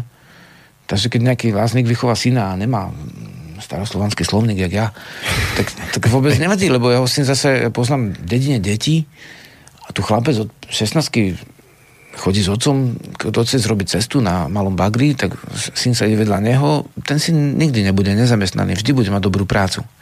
Pretože otec mu odovzdá všetko, čo vie a on môže ísť tam alebo inde. Hej, takže vlastne ja si to tak všímam, že to je ako vážna ťažkosť, že som odskočil trošku, ale mám pocit, že je to dôležité, že v prírode nie je nezamestnanosť. A dneska tuto má, jak som vstúpil, taká pani, vždy keď príjem cez Bystricu, ma pýta peniaze a hovorím, ja som dal na ten sociálny úrad 120 € mesačne dávam, choďte si tam popýtať. Ako v prírode nie sú nezamestnaní, hej. Ani by nemali byť v podstate. Ak neviem dať prácu, za ktorú niečo zhotovujú, ja neviem, nejaké veci, lebo veci je nadbytok a dávame ich na smetisko, hej, a robia sa veci, aby sa pokazili. Ja sa snažím také veci vôbec nepríjmať do domácnosti, ináč aj tie hračky sú často také. Ale to je vážna ťažkosť, keď ja neviem, koľko presne percent ľudí, ale aj poznám ich mnohých a už po roku už majú depresie a potom už ide to s nimi z kopca, keď dlhšie nemajú to uplatnenie. Aspoň by sa malo spraviť, že niečo, že sa rozvíjajú, že majú nejaké, nejaké kultúrne školenia alebo takéto veci, že si vyberú nejaký smer, aj keď aspoň sa zušľachtujú, hej? Aspoň vytvárať nejaké spolky alebo takéto veci pre nich spoločenské. Ale vlastne to si vážim, že tí dedinčania a lazníci, ktorí zaučajú svoje deti, tak to sú ľudia, ktorí ešte... Ja stretávam sa s tými, čo robia. Ja sa nestretávam s tými, čo sú nezamestnaní a každý deň sú v krčme, hej. Lebo paradoxne, akože práve, že oni si tak viacej toho času niekedy nájdu, ale vlastne, nepoviem, že keď občas niekto ide, hej, tak dobre, ale vlastne nestretávam sa s tými veľmi, lebo nemám sa s nimi ako stretnúť. Stretávam sa s tými, čo pracujú a ich deti majú uplatnenie. On nemusí mať papiere, nemusí mať tituly, ale on vie, ako sa v tomto odbore dá uplatniť. To znamená, vytvára hodnoty a dostane za to odmenu. Z tej odmeny môže vybaviť základné svoje potreby. Teda vie zarobiť, ako sa vraví. Zarobiť. A už nepoviem, že či peniaze vie zarobiť. To, jak to, na čo premení tú prácu, to je druhá vec. To môže použiť peniaze, dokonca ani nemusí, ale vie, má spätnú väzbu z okolím, je začlenený v prírode. Žiadne zviera nie je nezamestnané. A každé zviera má svoju činnosť. U ľudí je to umelý stav. Čiže vlastne narážaš tým na to, že tvoj syn to od teba tiež chytá a zaujíma tvojho syna aj tá práca, čo robíš mimo dom, keď chodíš po cestách, keď cestuješ a robíš prednášky, koncerty a tak ďalej. Áno, aj niekedy robíme pracovné nahrávky, aby sme teda napríklad v skupine mali spätnú väzbu, teda vedeli, jak to vyznie vonku, bo vždy je to iné osobné prežívanie a pohľad zvonku. A sa rád na to pozerá. Dokonca aj ten malý 1,5-ročný hneď ide k tomu obrazu a niekedy si chce dať nosaka. My máme taký pozdrav, že sa dotkneme nosom alebo telom, vieš. A ja som si všimol, že vlastne aj zvieratá sa dotýkajú. A som čítal výskumy, že zvieratá, ktoré sa dotýkajú, tak majú vyššiu schopnosť učiť sa, teda majú vyššiu inteligenciu. Keď im zabrániš dotýkať sa, napríklad aj potkanom, mláďatám s dospelými, tak sa nevyvinú riadne. Telesný dotyk a telesná blízkosť je veľmi dôležitá. Ja som čítal prieskum, ktorý to dokazuje na ľuďoch, že keď deti nemajú tých dotykových skúseností, a nielen ako v intimite, ale treba aj v boji, aj keď boje tiež určitý druh intimity, alebo v hrách, tak tam to je veľmi silno súvisí. Niekedy sme sa zdravili telom, hovorím, že dám ti niečo z toho, že by si rýchlejšie spoznal písmená, že tak sa dotkneme celom, že trošku ti dám tej živiny, že by si tam... Stiahni si. Je to taký vtip, ale myslím, že raz sa toto aj dokáže, to nie je až také šarlatánstvo, raz sa to dokáže, že má vplyv tá živa, ktorú máš okolo seba, keď to spojíš. Samozrejme, treba mať aj úctu k tomu, že teda, hovorím, keď prídem a vidím, že pes má, alebo kôň má sklopené uši dozadu, tak nebudem sa ho dotýkať, bo vtedy sa hnevá, jak ten kôň, ako je veľmi silná zviera. No tak ešte to robia vtedy, keď chcú súložiť, takže to je tiež nebezpečná situácia. Hej, ale to sa chystajú ako na určité úkony, pri ktorých ukážu svoj chrbát a sú v nebezpečenstve, takže oni sa vybudia vtedy. No takže vlastne z ciest mu často hovorím, aj mu kreslím obrázky, alebo rozprávam príbehy a robíme si vtipné veci a tak. Keď prídem z ciest, tak robíme také posedenie a porozprávame, takže a niekedy sa zúčastňuje ciest. Odkedy mal vlastne, od mala vlastne ho beriem. Občas, nie na všetky samozrejme, ale je tak naučený, že kde rozprestiem košku, tak tam môže spať. Že treba som sa vracal zo severovýchodného Slovenska cez Bystricu Zvolen, Detvu, tam jeden z námi robí cvičenia, tam sme si zacvičili. Bol prekvapený, že mal 4-5 rokov. Tak som mu tam prestal košku do rohu, hej. Dal som mu tam nejaké dve hráčky, čo si nosí so sebou, také zvieratka. A on si tam zrobil, tak to sa zatočil 2 razy dokola. Ináč, jaké sa pes zatočí, keď sa ide láhnuť, vieš, toto spravil, tak radosne a si tak záviskol trošku a potom si láhol, hej, a prespal to. Keď nie, tak kúka sa, skrátka je naučený prispôsobiť sa svorke, v dobrom zmysle to, čo je spojené svorne, hej, svorka. A to podľa mňa je slabina dnešnej doby, že my stále niekedy ideme až do nejakej také neprírodnej, nevysmírnej ako keby slobody a práv. Však áno, to je teória, ale vlastne vždy v tej prírode sú nejaké obmedzenia a hranice, že odkiaľ pokiaľ. On sa nakoniec nemá ani pri vzdelávaní, ani pri právach by ten jedinec nemal mať, čiže dieťa a v podstate dospelý, nemal by sa vyčleniť z prírody tým, že on má práva vyššie ako príroda. V podstate stále si v tej prírode, tam musíš to chápať, že sú veci. Tak máš právo prísť niekomu chytiť ho, ale on sa môže, že ti to popapolí potom, hej. Takže musíš rešpektovať tie základné veci, ktoré sú, a nielen si definovať svoje práva, hej, do nemoty. Takže ja to tak vnímam, že by bol pripravený na život. Si sa na začiatku pýtal, že čo je vlastne to vzdelávanie. Podľa mňa to je príprava na život. Ja som ako v tom vzdelávaní nie som ako jeho vedúci, ktorý ho teraz povie, čo má robiť. Ja ho pripravujem na to, aby mohol sa samostatnejšie v budúcnosti znalejšie, vedomejšie hýbať vo svete. On si stále bude môcť vybrať, čo bude robiť. Však ja robím asi 6 povolaní, hej. Okrem, dajme tomu, písania, ešte robím iné veci, som gazda, ešte také veci, onaké veci, hej. Máme základnú potravinu, takú bezpečnosť, že keby sa niečo stalo, tak vyžijeme ten rok. A tým pádom môže aj ďalší, hej. Takže v zásade si môže vybrať a on si vyberá v podstate skoro všetko. Takže ja som ten, ktorý mu to sprostredkuje. O týždeň bude vzdelávanie pre dospelých. A tiež sa niekto pýtal, či môže prísť dieťa. Môže, ale si ho pripravu. Aby sa začlenil do svorky, hej. To znamená, bude sa tam, ja neviem, malovať svargy, tak syna som si pripravil a už v podstate on už kreslí farbami. Prvú svargu nameroval vlastne včera, už je na stene, veľmi sa z toho tešil, naučil som ho nájsť bez pravidka všetky tie stredy, robiť kruh bez kružidla, hej.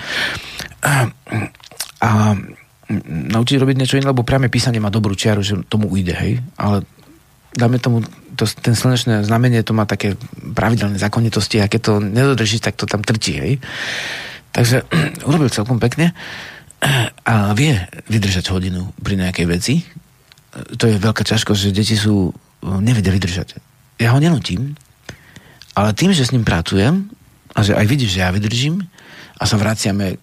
Keď písal minule u mňa na stole, vlastne mám izbu, hej, aj pracujem tam a Stojan tam bol na malovanie a hovorí, tato už som unavený, že chcel by som si oddychnúť, že vám kľudne si oddychni a že môžem ísť ku Stojanu, že tu som, tak už si zobral tuž a maloval tým štecom nejaký obrazok. On namaloval a povedal, že už som oddychnutý a že naspäť písať. Tak áno, môžu ísť deti, ale také, ktoré si začleníte do toho chodu. My môžeme dať jedného človeka, ktorý robí s tými deťmi a ja robím s nimi. Ale majú menšie stojany, dajme tomu, budú vedľa. Inde ako tu dieťa, tu dva je dospelé, zase dieťa, hej. Jednoducho, a potom budú mať voľno, nech sa hrajú, naháňajú a jeden tam bude pri nich. Ale že odkedy vzdelávať, no tak to malo. Odkedy sa narodí, tak v podstate to z istého hľadiska stále, čo robíš, tak je isté vzdelávanie. Aspoň sám to tak chápem. A teda zoberiem ho na tú cestu, tam budú dospelí a možno dve deti. On a ešte niekto.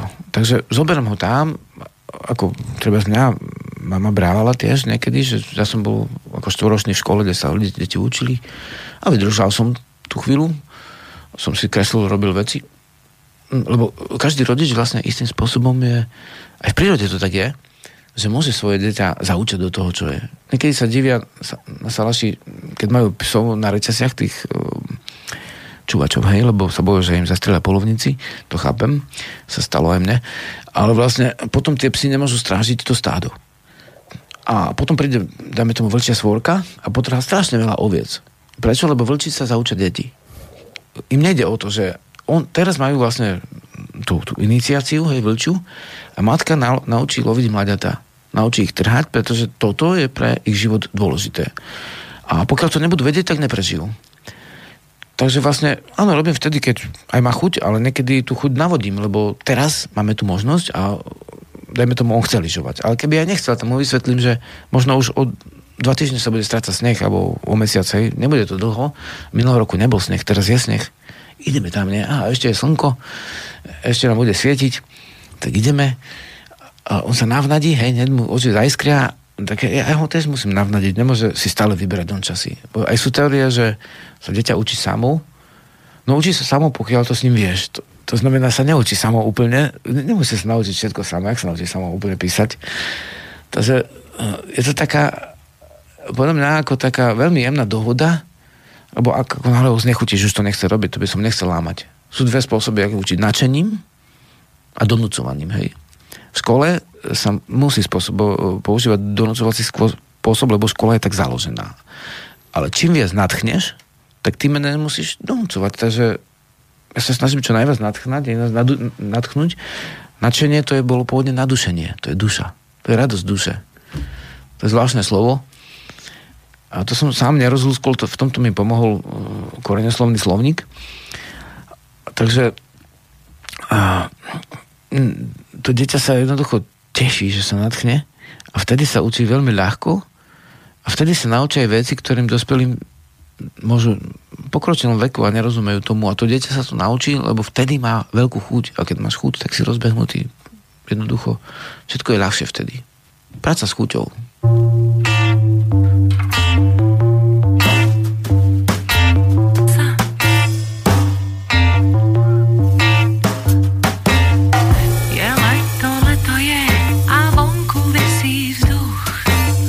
Nad mestom váľa sa jak vypasených rúst. Ľudia sa bláznia, utekajú k Dunaju. A kedysi ako ja len tajne dúfajú, že keď príde čas, vyzlečiem sa do nahá, hojdať sa na vlnách, to by bola paráda. Počítam okná na vedľajšom baráku,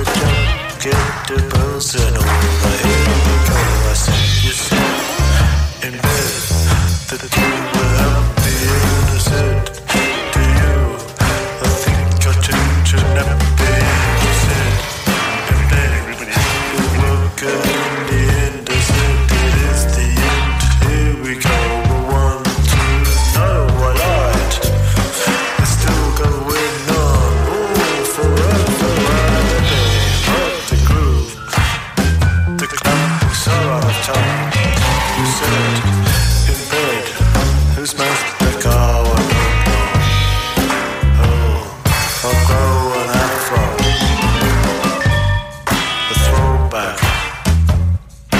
pay back, giving you slap.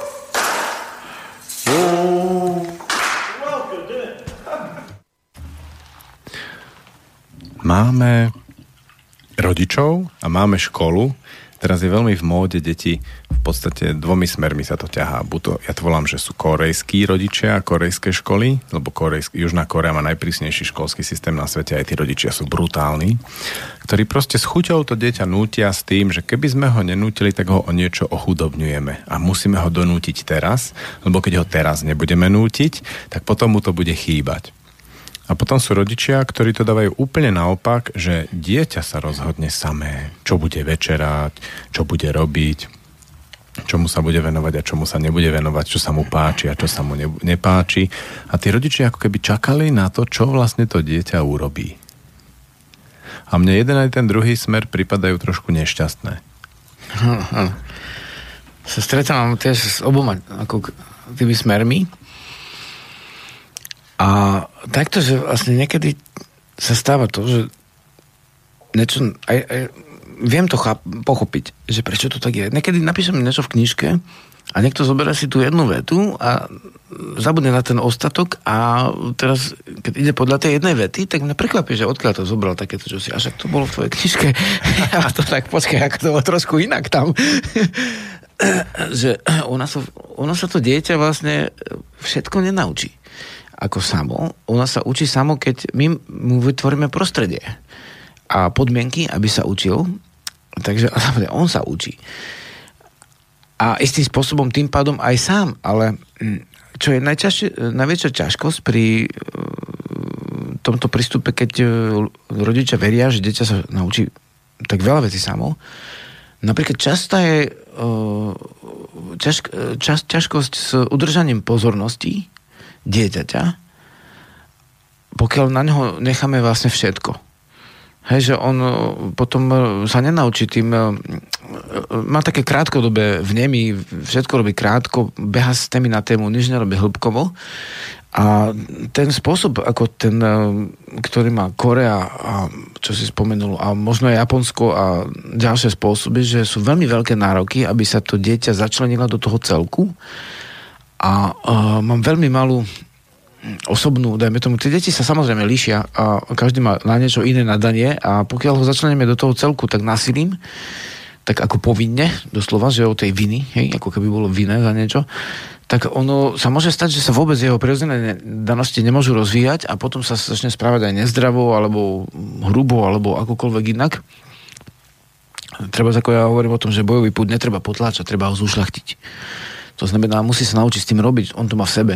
Ty to nezabiješ v podstate. Pokiaľ to budeš brzdiť, tak budeš to presne, jak hovoria tí ľudia, keď niekto niečo strašne zle spraví, no tak to bol taký slušný, tichý človek, alebo mal potlačený ten bojový púd. To niektoré ľudia aj deti samozrejme majú podstatne vyššie ako iní, to sú tí bojovníci, hej.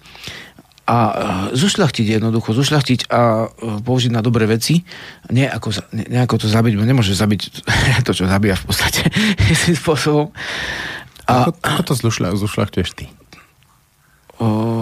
V zásade napríklad, keď človek má, ja to nazviem, idem niekedy až do všeobecnej psychológie, že obranný reflex ako v niektorých veciach je veľmi silný, tak vlastne zušľachtujem ho tak, že si ho poprvé uvedomím, začnem s ním pracovať a zošla s ním tak, že vytváram nejakú vec, ktorá v podstate vytlača to nebezpečenstvo. To asi by chcelo niečo konkrétne povedať však, ale... No podaj nejaký príklad, či už v tej sociálnom nebezpečenstve alebo reálnom lesnom nebezpečenstve. No tak jednoduché je to s tým lesom, keď treba hovoríš, že keď mám pocit, že... No, nechcem zase na tú tému hovoriť, lebo asi by som zverejnil niektoré veci, ktoré nie som si istý, či je dobre teraz, ale napríklad, keď mám pocit, že dajme tomu je málo prírodného lesa, tak to áno, to môžeme. Toto treba, tak vlastne spravujem nejaký lesík, nejaký čas lesa, nejaký les a vytváram tam podmienky, aby tam mohli žiť tie, dajme tomu, zvieratá a rastlinné, prirodzené kruhy, aby tam boli rôzne druhy aby, a súčasne tým, že to tak robím a nesprávam sa k tomu lesu ako nejaký drancovateľ, tak vymezujeme istým spôsobom územie, kde sa takto dá žiť a nemusím teraz nenávidieť, neznášať alebo inak útočiť na tých, ktorí tak nerobia a robia niečo iné, pretože ja už som túto na tom mieste, ktoré môžem, uskutočnil toto. Hej. Nebudem nadávať na susedovú záhradu, že má takú striekanú alebo akú, lebo vlastne snažím sa pestovať prírodne, citlivo, vnímavo, zdravo. Ako náhle dám svoju silu do tohto, tak je o niečo viac toho dobrého sveta. Samozrejme, to môže byť osobné. Ale prečo nie? Však sme osoby, hej, ktoré žijú vo svete. A trochu menej toho nepriaznivého. A to nepriaznivé už ma tak nevytáča. Nespôsobuje to ten bojový reflex. Pretože ja už robím toto. Treba akože, povedal som príklad toho človeka, čo teraz som s ním robil rozhovor ako s gazdom, keď robíme tak gazdovskú obrodu, tie diely natačané na vlastne jednotky a nulky, už teraz nie sú tie pásy, tak on hovoril o to dieťati, ktoré teda nebolo tam prihlásené a dali ho na to náboženstvo v škole a vlastne tam do nich ten vyučujúci, keď nás hustil, že sú hriešní a že by sa kajali a hambili a tak, tak áno, tak ja nebudem, dajme tomu, keď niečo sa mi zdá byť ako nesprávne, tak ja vytvorím to správne. To znamená, syn má, dajme tomu, znalosti o vesmíre, vie ako, aké sú tie vedecké báje, hej, môžeme povedať, lebo vždy sa upresňujú, takže trošku sa oni vyvíjajú.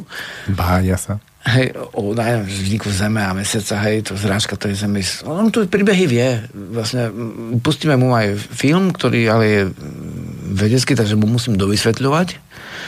A vie ten vznik vesmíru súčasne, ktorý sa vysvetľuje vo vedeckých kruhoch a súčasne vie, ako tu povesť staroslovanskú, že div alebo boh nebeského ohňa Svarok stvoril ten náš vesmír z ohňa, ten vesmírny kováč.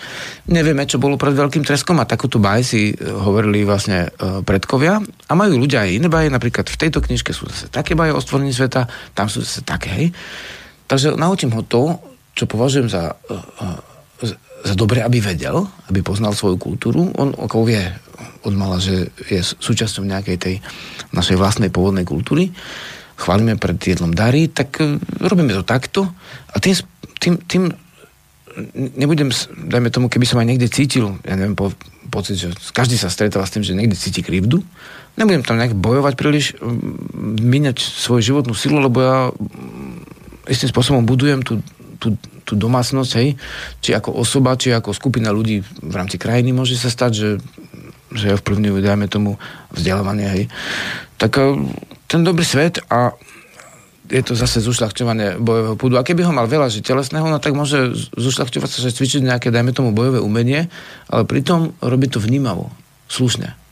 Že nejako zlomyselne, ako nemal by sa znižiť prach vnímania iných ľudí, dokonca by sa mohol pri správnej výuke ešte zvýšiť, hej. Ináč to, prepáč, ako ty si položil otázku, a neviem, či som ešte o tom donúcovaní a samoučbe, no to sú vlastne istým spôsobom si všimám, že niekedy ľudia berú tie veci ako v krajnostiach. To donúcovanie častejšie. Ale vštímam si, lebo vlastne aj školská dochádzka je v podstate akože samozrejme povinná, ako vieme. Ja nehovorím, či je to dobre alebo zle, je to tak, ale vlastne je to tým pádom donúcovací aparát, ktorý rieši veci, hej. A ľudia sú naučení, napríklad aj na križovatkách je to hlboko v nás, že na donúcovací spôsob, lebo správne, keď vidíš červenú, tak povie, poď, to je farba života, hej. Nie, ale to vtedy, keď si v bezpečí, vieš, si doma, hej, vlastne ideš sa kúpať, hej, žena sa na teba usmeje, vidíš červené pery, nie? Je to nič zlého, tak si poď. Ideme. A takisto, no ale na križovatkách to je stop, nesmieš. Hej. A keď je zelená, taká farba, čo ťa upokojí, že povieš, teraz som v lese, teraz nič nerobím, zelená, hej. Ne, vtedy máš ísť. Vieš, je to naopak. Áno. Takže ľudia majú spoločnosť zaradenú hlboko v tom donúcovacom spôsobe. A nie je to jednoduchá otázka, treba sa riešiť niektoré celospoločenské ťažkosti za takýchto okolností. A ľudia sú naučení tak celkovo, že tak sa jedná vo firmách, v tých orientálnych firmách, tam ten vedúci neodzdraví, tam sú dokonca telesné tresty, ako používajú v tých krajinách, čo sú tu automobilky, hej, tie orientálne. To hovoril môj známy prípad, že prišiel normálne ten Korejec ku policajtom a povedal, že vôbec tu skutočne vôbec sa nemôže použiť telesný trest. A oni... No, ani tak trošku? Tak búchal tomu policajtovi po ruke, že poďte na nejakú koži, ani tak. Ale vlastne ten donocovací, ale duševný donocovací, to je aj horšie, lebo vlastne ľudia majú stresy, majú vlastne telesné ťažkosti z toho stresu. To je strašný stres.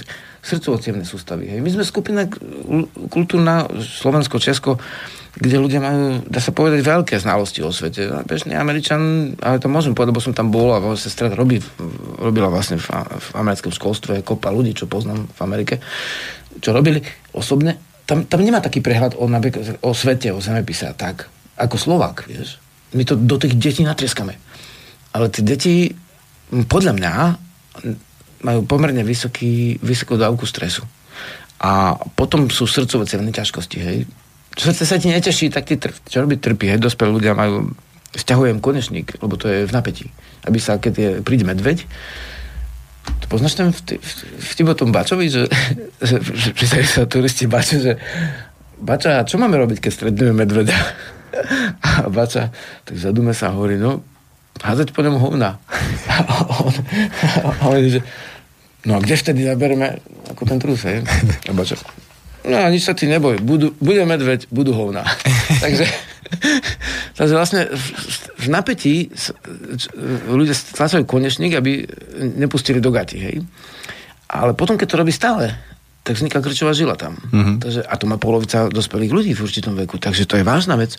To sú nemoci zo stresu, v podstate sú to zbytočné nemoci, ktoré by nemuseli byť, keby sme robili veci uvoľnenejšie. Ja viem, že to je ťažké, keď máme za svoj taký režim, taký. Nie jeden, viacero, hej? Dejine vzaté. No a teraz buď uvoľnený, hej? Teraz začni utiť z koluhrov, je? Vieš, akože aj ten Komenský, ja ho mám doma. Ako, neštudoval som pedagogiku, ale vlastne mám ho doma. A celého.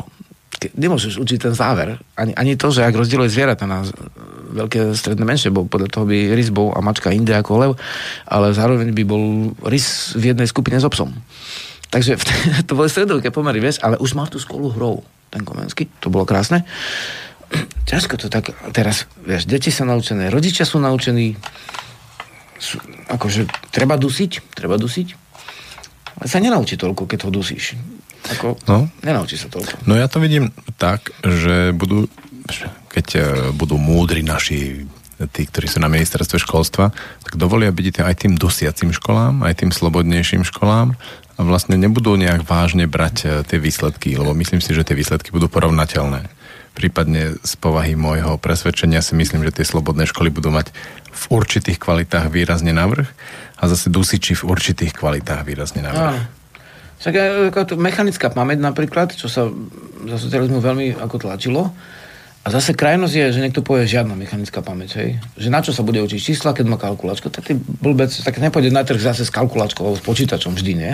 Tá potrebuje si spočítať, lebo sa mi stalo také, že nakladali cigáni seno, teda pre mňa to nie je handlivé, tak význam, alebo aj v pesničkách sa spieva, hej? A oni sami seba volajú skôr cigáni, ako Romovia. Čierny cigán, ako kto to byl, hej, ale je to pesnička, ktorá nie je handlivá. Tak vlastne, ale bol problém, ťažkosť bola, alebo mali za naloženie fúry dostať nejaké peniaze a boli štyria, tak sa to malo rozrátať medzi štyroch, hej? A oni si to tak rozrátali, že to je málo, ale nepoužili vlastne základnú matematiku. Si sa môžeš naučiť, že 5x4 je 20, hej? Takže je to dobré, a nebudeš nosiť do sebou kalkulačku. To je mechanická pamäť. A sklzame k tomu, že keď niekto vlastne, alebo ideš po pušti, hej? A pamätáš si tu niekde a teraz tak, tam je slnko mechanicky naľavo, dajme tomu, keď slnko je hore, idem za slnkom, hej, dole dajme tomu na juh, tak naľavo je, hej, východ, tak tam niekde by mala byť nejaká oáza, tam sú stromy, tam som si zakopal pštrosie vajce s vodou, hej, zabudneš kde mechanicky to máš? Máš smolu, v podstate nedojdeš k kraju. Takže je dobrá mechanická pamäť, vývojovo je dobrá. Treba si pamätať počet detí, treba si. Jednoducho, je to dobré, ideme ďalej, tak sú všetky, nie sú všetky, vieš. Niečo mi chýba, no. No my máme teraz takú novinku, že po komunikácii s jedným veľmi múdrym učiteľom matematiky sme začali deti cvičiť nie v počtoch, lebo to cvičia aj tak, ale v odhade. Že odhadni výsledok. Áno.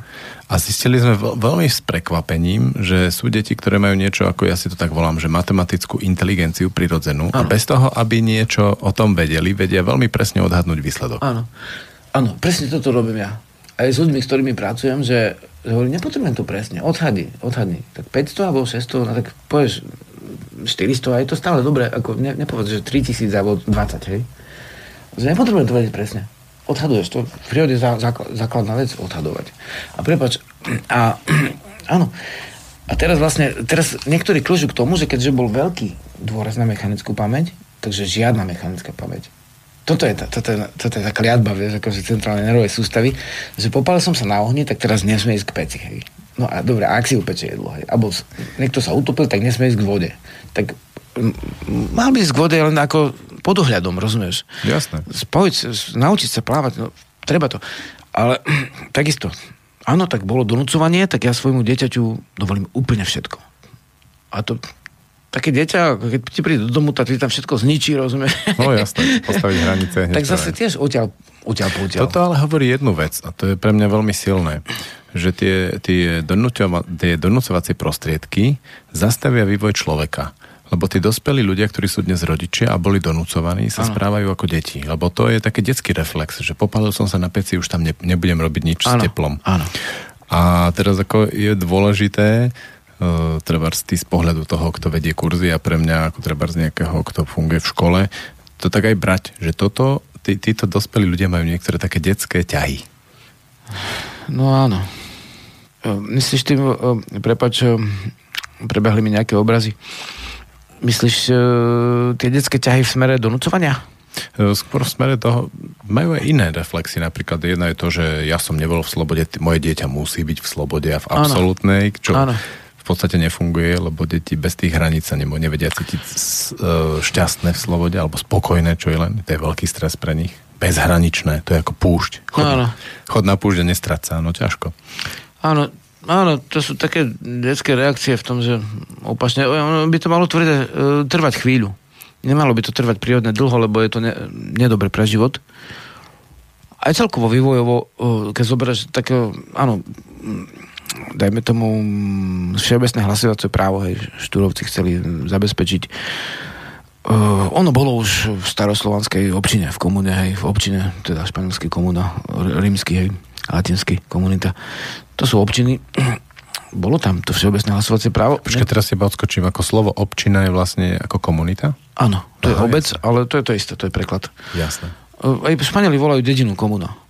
Takže vlastne my máme obec ako občina, alebo potom staroslovanské to tuším obete a obešte v staroslovenčine, bo je praslovenčina, staroslovenčina a potom dve slova vznikli z toho aj obec, aj obca staroslovenský ešte okolo 14. storočia a potom občina.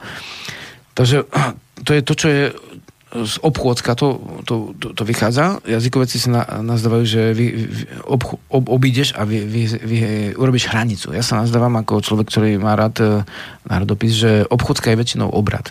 Sa robil z domu do domu tie obrady, teda ľudia si udržavali občinové duchovno, dajme tomu pred Slnovratom boli obchôdzky, hej? Priania, verše, obrady z domu do domu, hej, sa robili. Tak celá tá obchôdzková oblasť je obec. A v zásade, trošku sme odbehli, v podstate... Rozprávali sme sa o tom, že máme tam to slobodné učenie, tých rodičov, ktorí dovolia deťom všetko. Áno. Potom máme tých prísnych, ktorí nedovolia nič iné, ako oni chcú. Áno, a to je také, že to dieťa by malo byť súčasťou naďalej obce, ako v zmysle, či je to škola, alebo je to rodina, alebo je to doslova obec, alebo je to mesto, alebo je to národ, alebo čokoľvek si uvedomiť. A súčasne môže mať to všehomierne poňatie, že som dieťa vesmíru napríklad, alebo prečo nie, hej. Ale nie, že jedna len krajnosť, A v tej slobode, no, poznám ako veľa rodín za tie vlastne už desiatky rokov, čo sa zaoberám kultúrou, tak ako pracovne, tak to je veľa príbehov, ale častý je príbeh, že rodič vyrastal za socializmu, chodil do školy, hej, bolo tam to donúcovanie také pionierské šatky a teraz má pocit, to všetko spoločenské je zlé, to už neplatí, to nemôže byť. Alebo keď som spomenul to hlasovacie právo, ale bolo pre mužov, hej, ešte to riešili tak. To ešte bolo gazdovské obdobie, však tie štúrovské dobrovoľníci to boli gazdovia, hej, ktorí chceli sa vrátiť k obrábaniu zeme bez nevoľníctva, bez poddanstva, teda bez tých zbytkov, hej, urbaru. Takže áno, v starej dobe sa ma pýtal jeden historik, no keďže taký ten, ako tie slovanská kultúra, mne to s tým trošku spájajú ľudia, tak lebo som z tejto kultúre vyrastol, tak nemôžem teraz, môžem, aj ma zaujímajú aj iné, ale sa venujem tejto, hej. Tak áno, tak nebolo všeobecné, lebo vlastne žena nešla na snem, nemohla vyskočiť žena na koňa, hej, keď mala doma neviem koľko detí a jedno z nich ešte cicalo, tak nemôže cvalať 3 dní na snem, keď je celokrajinný a nemôže tam vlastne vstupovať do snemu. Ale nie preto, že by nemali radi ženy, lebo tie veci vlastne občinové snemy riešili aj ženy doma, vieš, s mužmi a potom išiel niekto na snem a tam to riešili, aj to bolo nebezpečné, niekedy sa stalo, mohlo sa stať, že sa pobili tam, vieš, dneska sa to stáva.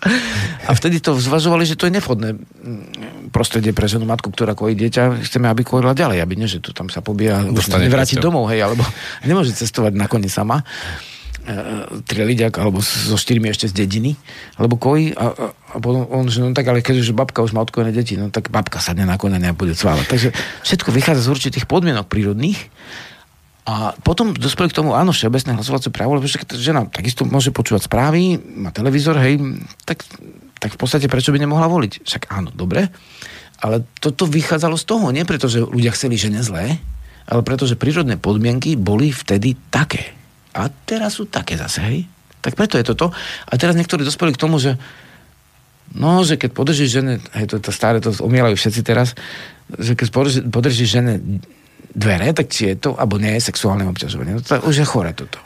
Lebo ja môžem podržať dvere aj susedovi v paneláku, hej, pokiaľ tam bývaš, a ne, že mu ich pustíš pred nosom, že mu vyrazia vlastne nosnú chrupavku, hej. Jasné, že mu môžeš podržať, a keď môžeš podržať susedovi, tak nemôžeš podržať susedke? No ak nechceš riskovať malé. A okrem toho, keď vidíš, že tá žena naozaj môže byť niekedy telesne menej zdatná, hej. Alebo môže byť jednoducho pekná. No napríklad, hej. No tak keby si jej držal dvere a hovoril pri tom všelijaké ešte telesné náražky, no tak to už je obťažovanie, ale vlastne... Než to vychádza z situácie. Aj v lese napríklad sa nedrží konár, že ne? To hovorím ľuďom, tu nerobte gavalierstvo, lebo ty budeš držať konár, že ne? Potom pôjde muž a mu to strelí do tvára, hej? Ako... Hej, lebo sa budeš pozerať na jej zadok, ako prejde popri tebe. V lese padá zdvorilosť, a to som sa naučil od starého otca. Lebo tiež som držal konári, keď sme šli. Starý otec bol polovník, hej, tak od mala ma brával do lesa. Nie, nedrží sa. Musí sa udržať vzdialenosť a každý natoľko, aby nešvihol konár. A tak to robiť. Jednoducho, dostan sa sám a ten druhý sa tiež musí dostať sám. Nemôžeš stále podávať ruky a tak. On sa musí dostať cez ten les. Vieš, akože to zase to je prirodzené. No, takže ľudia dojdú ku krajnostiam a potom si povedia tak, on vôbec žiadny poriadok, vôbec žiadne hranice, on môže všetko. A to je proti prírode. On nemôže všetko. Keby v starej dobe sa nenaučil byť ticho nejakú dobu, tak môže na to doplatiť životom rodina v čase nebezpečenstva, hej? Idú cez les, sú tam nepriatelia, vieš? To deti sa musí naučiť niekedy byť ticho. Musí sa prispôsobiť svorke a sú tiež napríklad obrady, ktoré robíme a to som sa potešil, keď som bol na návšteve v tej škole, vieš, keď sme boli, že niekto iný robí toto, čo ja za iných okolností robím, že vysvetlí trpezlivo, že prečo deti nemôžu tu behať cez stred a tak ďalej. Nie, lebo teraz je porada, teraz je obrad a tí deti majú byť natoľko naučené v určitom veku, že to nerušiť. Ale to je založené na tom, že musia mať v iných časoch tú voľnosť a tú priamú prácu. A potom on znesie v pohode nejakú dobu, naučí sa na to. 2-3 hodinky sedieť a nič nerobiť. Je to tiež typ vzdelania. Ako naučiť dieťa správať sa trošku spoločensky, ako ale prirodzene spoločensky. No to musím vysvetliť, že prečo. Jasné. No máme posledných 5 minút. Dostali sme sa v tom domácom vzdelávaní tvojho príbehu hodne ďaleko. Pre mňa je to veľmi vzácne, lebo stretnúť dnes muža, ktorý robí svoje remeslo a s vášňou sa celkom dá. Pred 10 rokmi to bolo podstatne menej. Ale stretnúť ešte takého muža, ktorý popri tom vychováva svoje deti, má ich doma v domácom vzdelávaní a tie deti sa mu motajú pomedzi nohy a vlastne rastú s ním, je pre mňa, to je tá vzácnosť toho dnešného stretnutia. Máš niečo, čo by si vlastne v tomto obraze chcel ešte dodať k celej tej téme? A tak to je taká širšia skôr téma. Ja to vnímam, asi je to dosť podstatné teraz, čo človek povie, že nedelím ani vzdelanie na domáce, školské, štátne, školské, súkromné a tak ďalej. Podľa formy, ale podľa obsahu. Že každý žije v nejakých podmienkach, napríklad takí Láznici, u nás je najbližší sused kilometr, hej. Tak jednoducho za určitých okolností je jednoduchšie niečo, čo za iných okolností môže byť zložitejšie. Každý má iné osobné podmienky, ale by som sa snažil... Osobne nevidím, mám až taký rozdiel. Pokojne by som mohol dať dieťa aj do školy, keby, dajme tomu, som mal vedomie, že je to niekde tak dostupne možné, kde je určitý prístup. Nevnímam to vzdelávanie za také... označiteľné celkom jednoducho podľa podoby. Teda môže byť aj domáce, dajme tomu, vedomejšie a menej vedomé. Môže byť školské tiež vedomejšie, menej vedomé, či je to štátna alebo súkromná škola. V tej starej dobe sme mali takú vec, ja som to mal ešte ako rod to mal, že mohli sme spávať u tety, u uja, jedovali sme bratanci, sesternice, vtedy raz tu, raz tam. Chodili sme spoločne na výpravy, braval ma aj otec, aj strýko, aj druhý uja, aj tretí. Niekedy. Každý vedel niečo. Ja by som povedal, že v tej občine bolo, že všetky deti sú naše deti. A akémukoľvek deťu môžeš niečo sprostredkovať, niečo pomôcť. Chodil som na tabory, kde sa vytvorila skupina detí a tí robili to, čo ani dospelí. Niekedy nezvládali, že ráno šli k tej vode studenej s vedrom. Oliali sa každý, vieš. To bolo také zasvetenie. Tí chlapci mali nejakých vtedy možno 13 rokov, vieš. Klepotali tie rebreka, jasne tenké. Ale vydržali, že potom sme robili zase veci, vytvárali sa skupinky. Jednoducho uvedomiť si, že všetky deti sú istým spôsobom naše deti na pomoc. To je jedno, ako má kto názor na štátnu, súkromnú a domácu školu, ale snažme sa, aby sa to zlepšilo. Ono je vždy veľa toho. A teraz je ťažkosť. No ľudia, dá sa povedať, už v slovenskom obyvateľstve, nazveme, že etnickom slovenskom obyvateľstve sa znižuje počet ľudí, pretože ľudia sľadajú ako ťažkosť mať deti. Deti sú zrazu ťažkosť. Hej. No ale toto je správanie sa človeka, ktorý je mimo prírody. Deti nie sú ťažkosť. A ak sa to tak javí, tak zvieratá napríklad v zoologickej záhrade, keď sú v stiesnených podmienkach, tak neotehotneje. Vieš, ako nemajú mladiatá. Lebo sú v strese. Takže uvoľníme to trošku. Aj dospelí, aj deti. Riešme podstatné veci a prispôsobme tomu podobu, teda formu. To sa zdá človeku dôležité. Mne to veľmi pekne zapadlo presne s tým obrazom z tej zoologickej záhrady. To ako naozaj to etnické slovenské, to etnikum Slováci naozaj vyzerá ako taký ohrozený živočíšny druh. Niektorí v tom vidia ťažkosť. Ja som sa stretol s tým, že niekto ma označil za nacionalistu, lebo riešim ako slovenskú kultúru a slovanskú. To je dnes tak v kurze, ale v prírode, my máme aj všeomírne vzdelávanie. Keď ideme na poličku, chválime dary Matky Zeme, hej. Vnímame slnko ako niečo, čo svieti, aj keď je za oblakmi na nás. Takže nemám ťažkosti ani pocit, že by sa to malo vylúčovať. To miestne s tým všehomírnym. Práve naopak, u mňa je to všehomírne pochopené cez miestne a so správnym všehomírnym náhľadom tam sa to nikdy nie je hranica. Takže tak. by sme mohli vnímať možno, alebo aspoň uvažovať niekedy. Ďakujem ti, Žiarislav. Tak chvála. Niekedy opäť na budúce. Do počutia. Do počutia. Táto relácia vznikla za podpory dobrovoľných príspevkov našich poslucháčov. I ty sa k nim môžeš pridať. Viac informácií nájdeš na www.slobodnyvysielac.sk. Ďakujeme.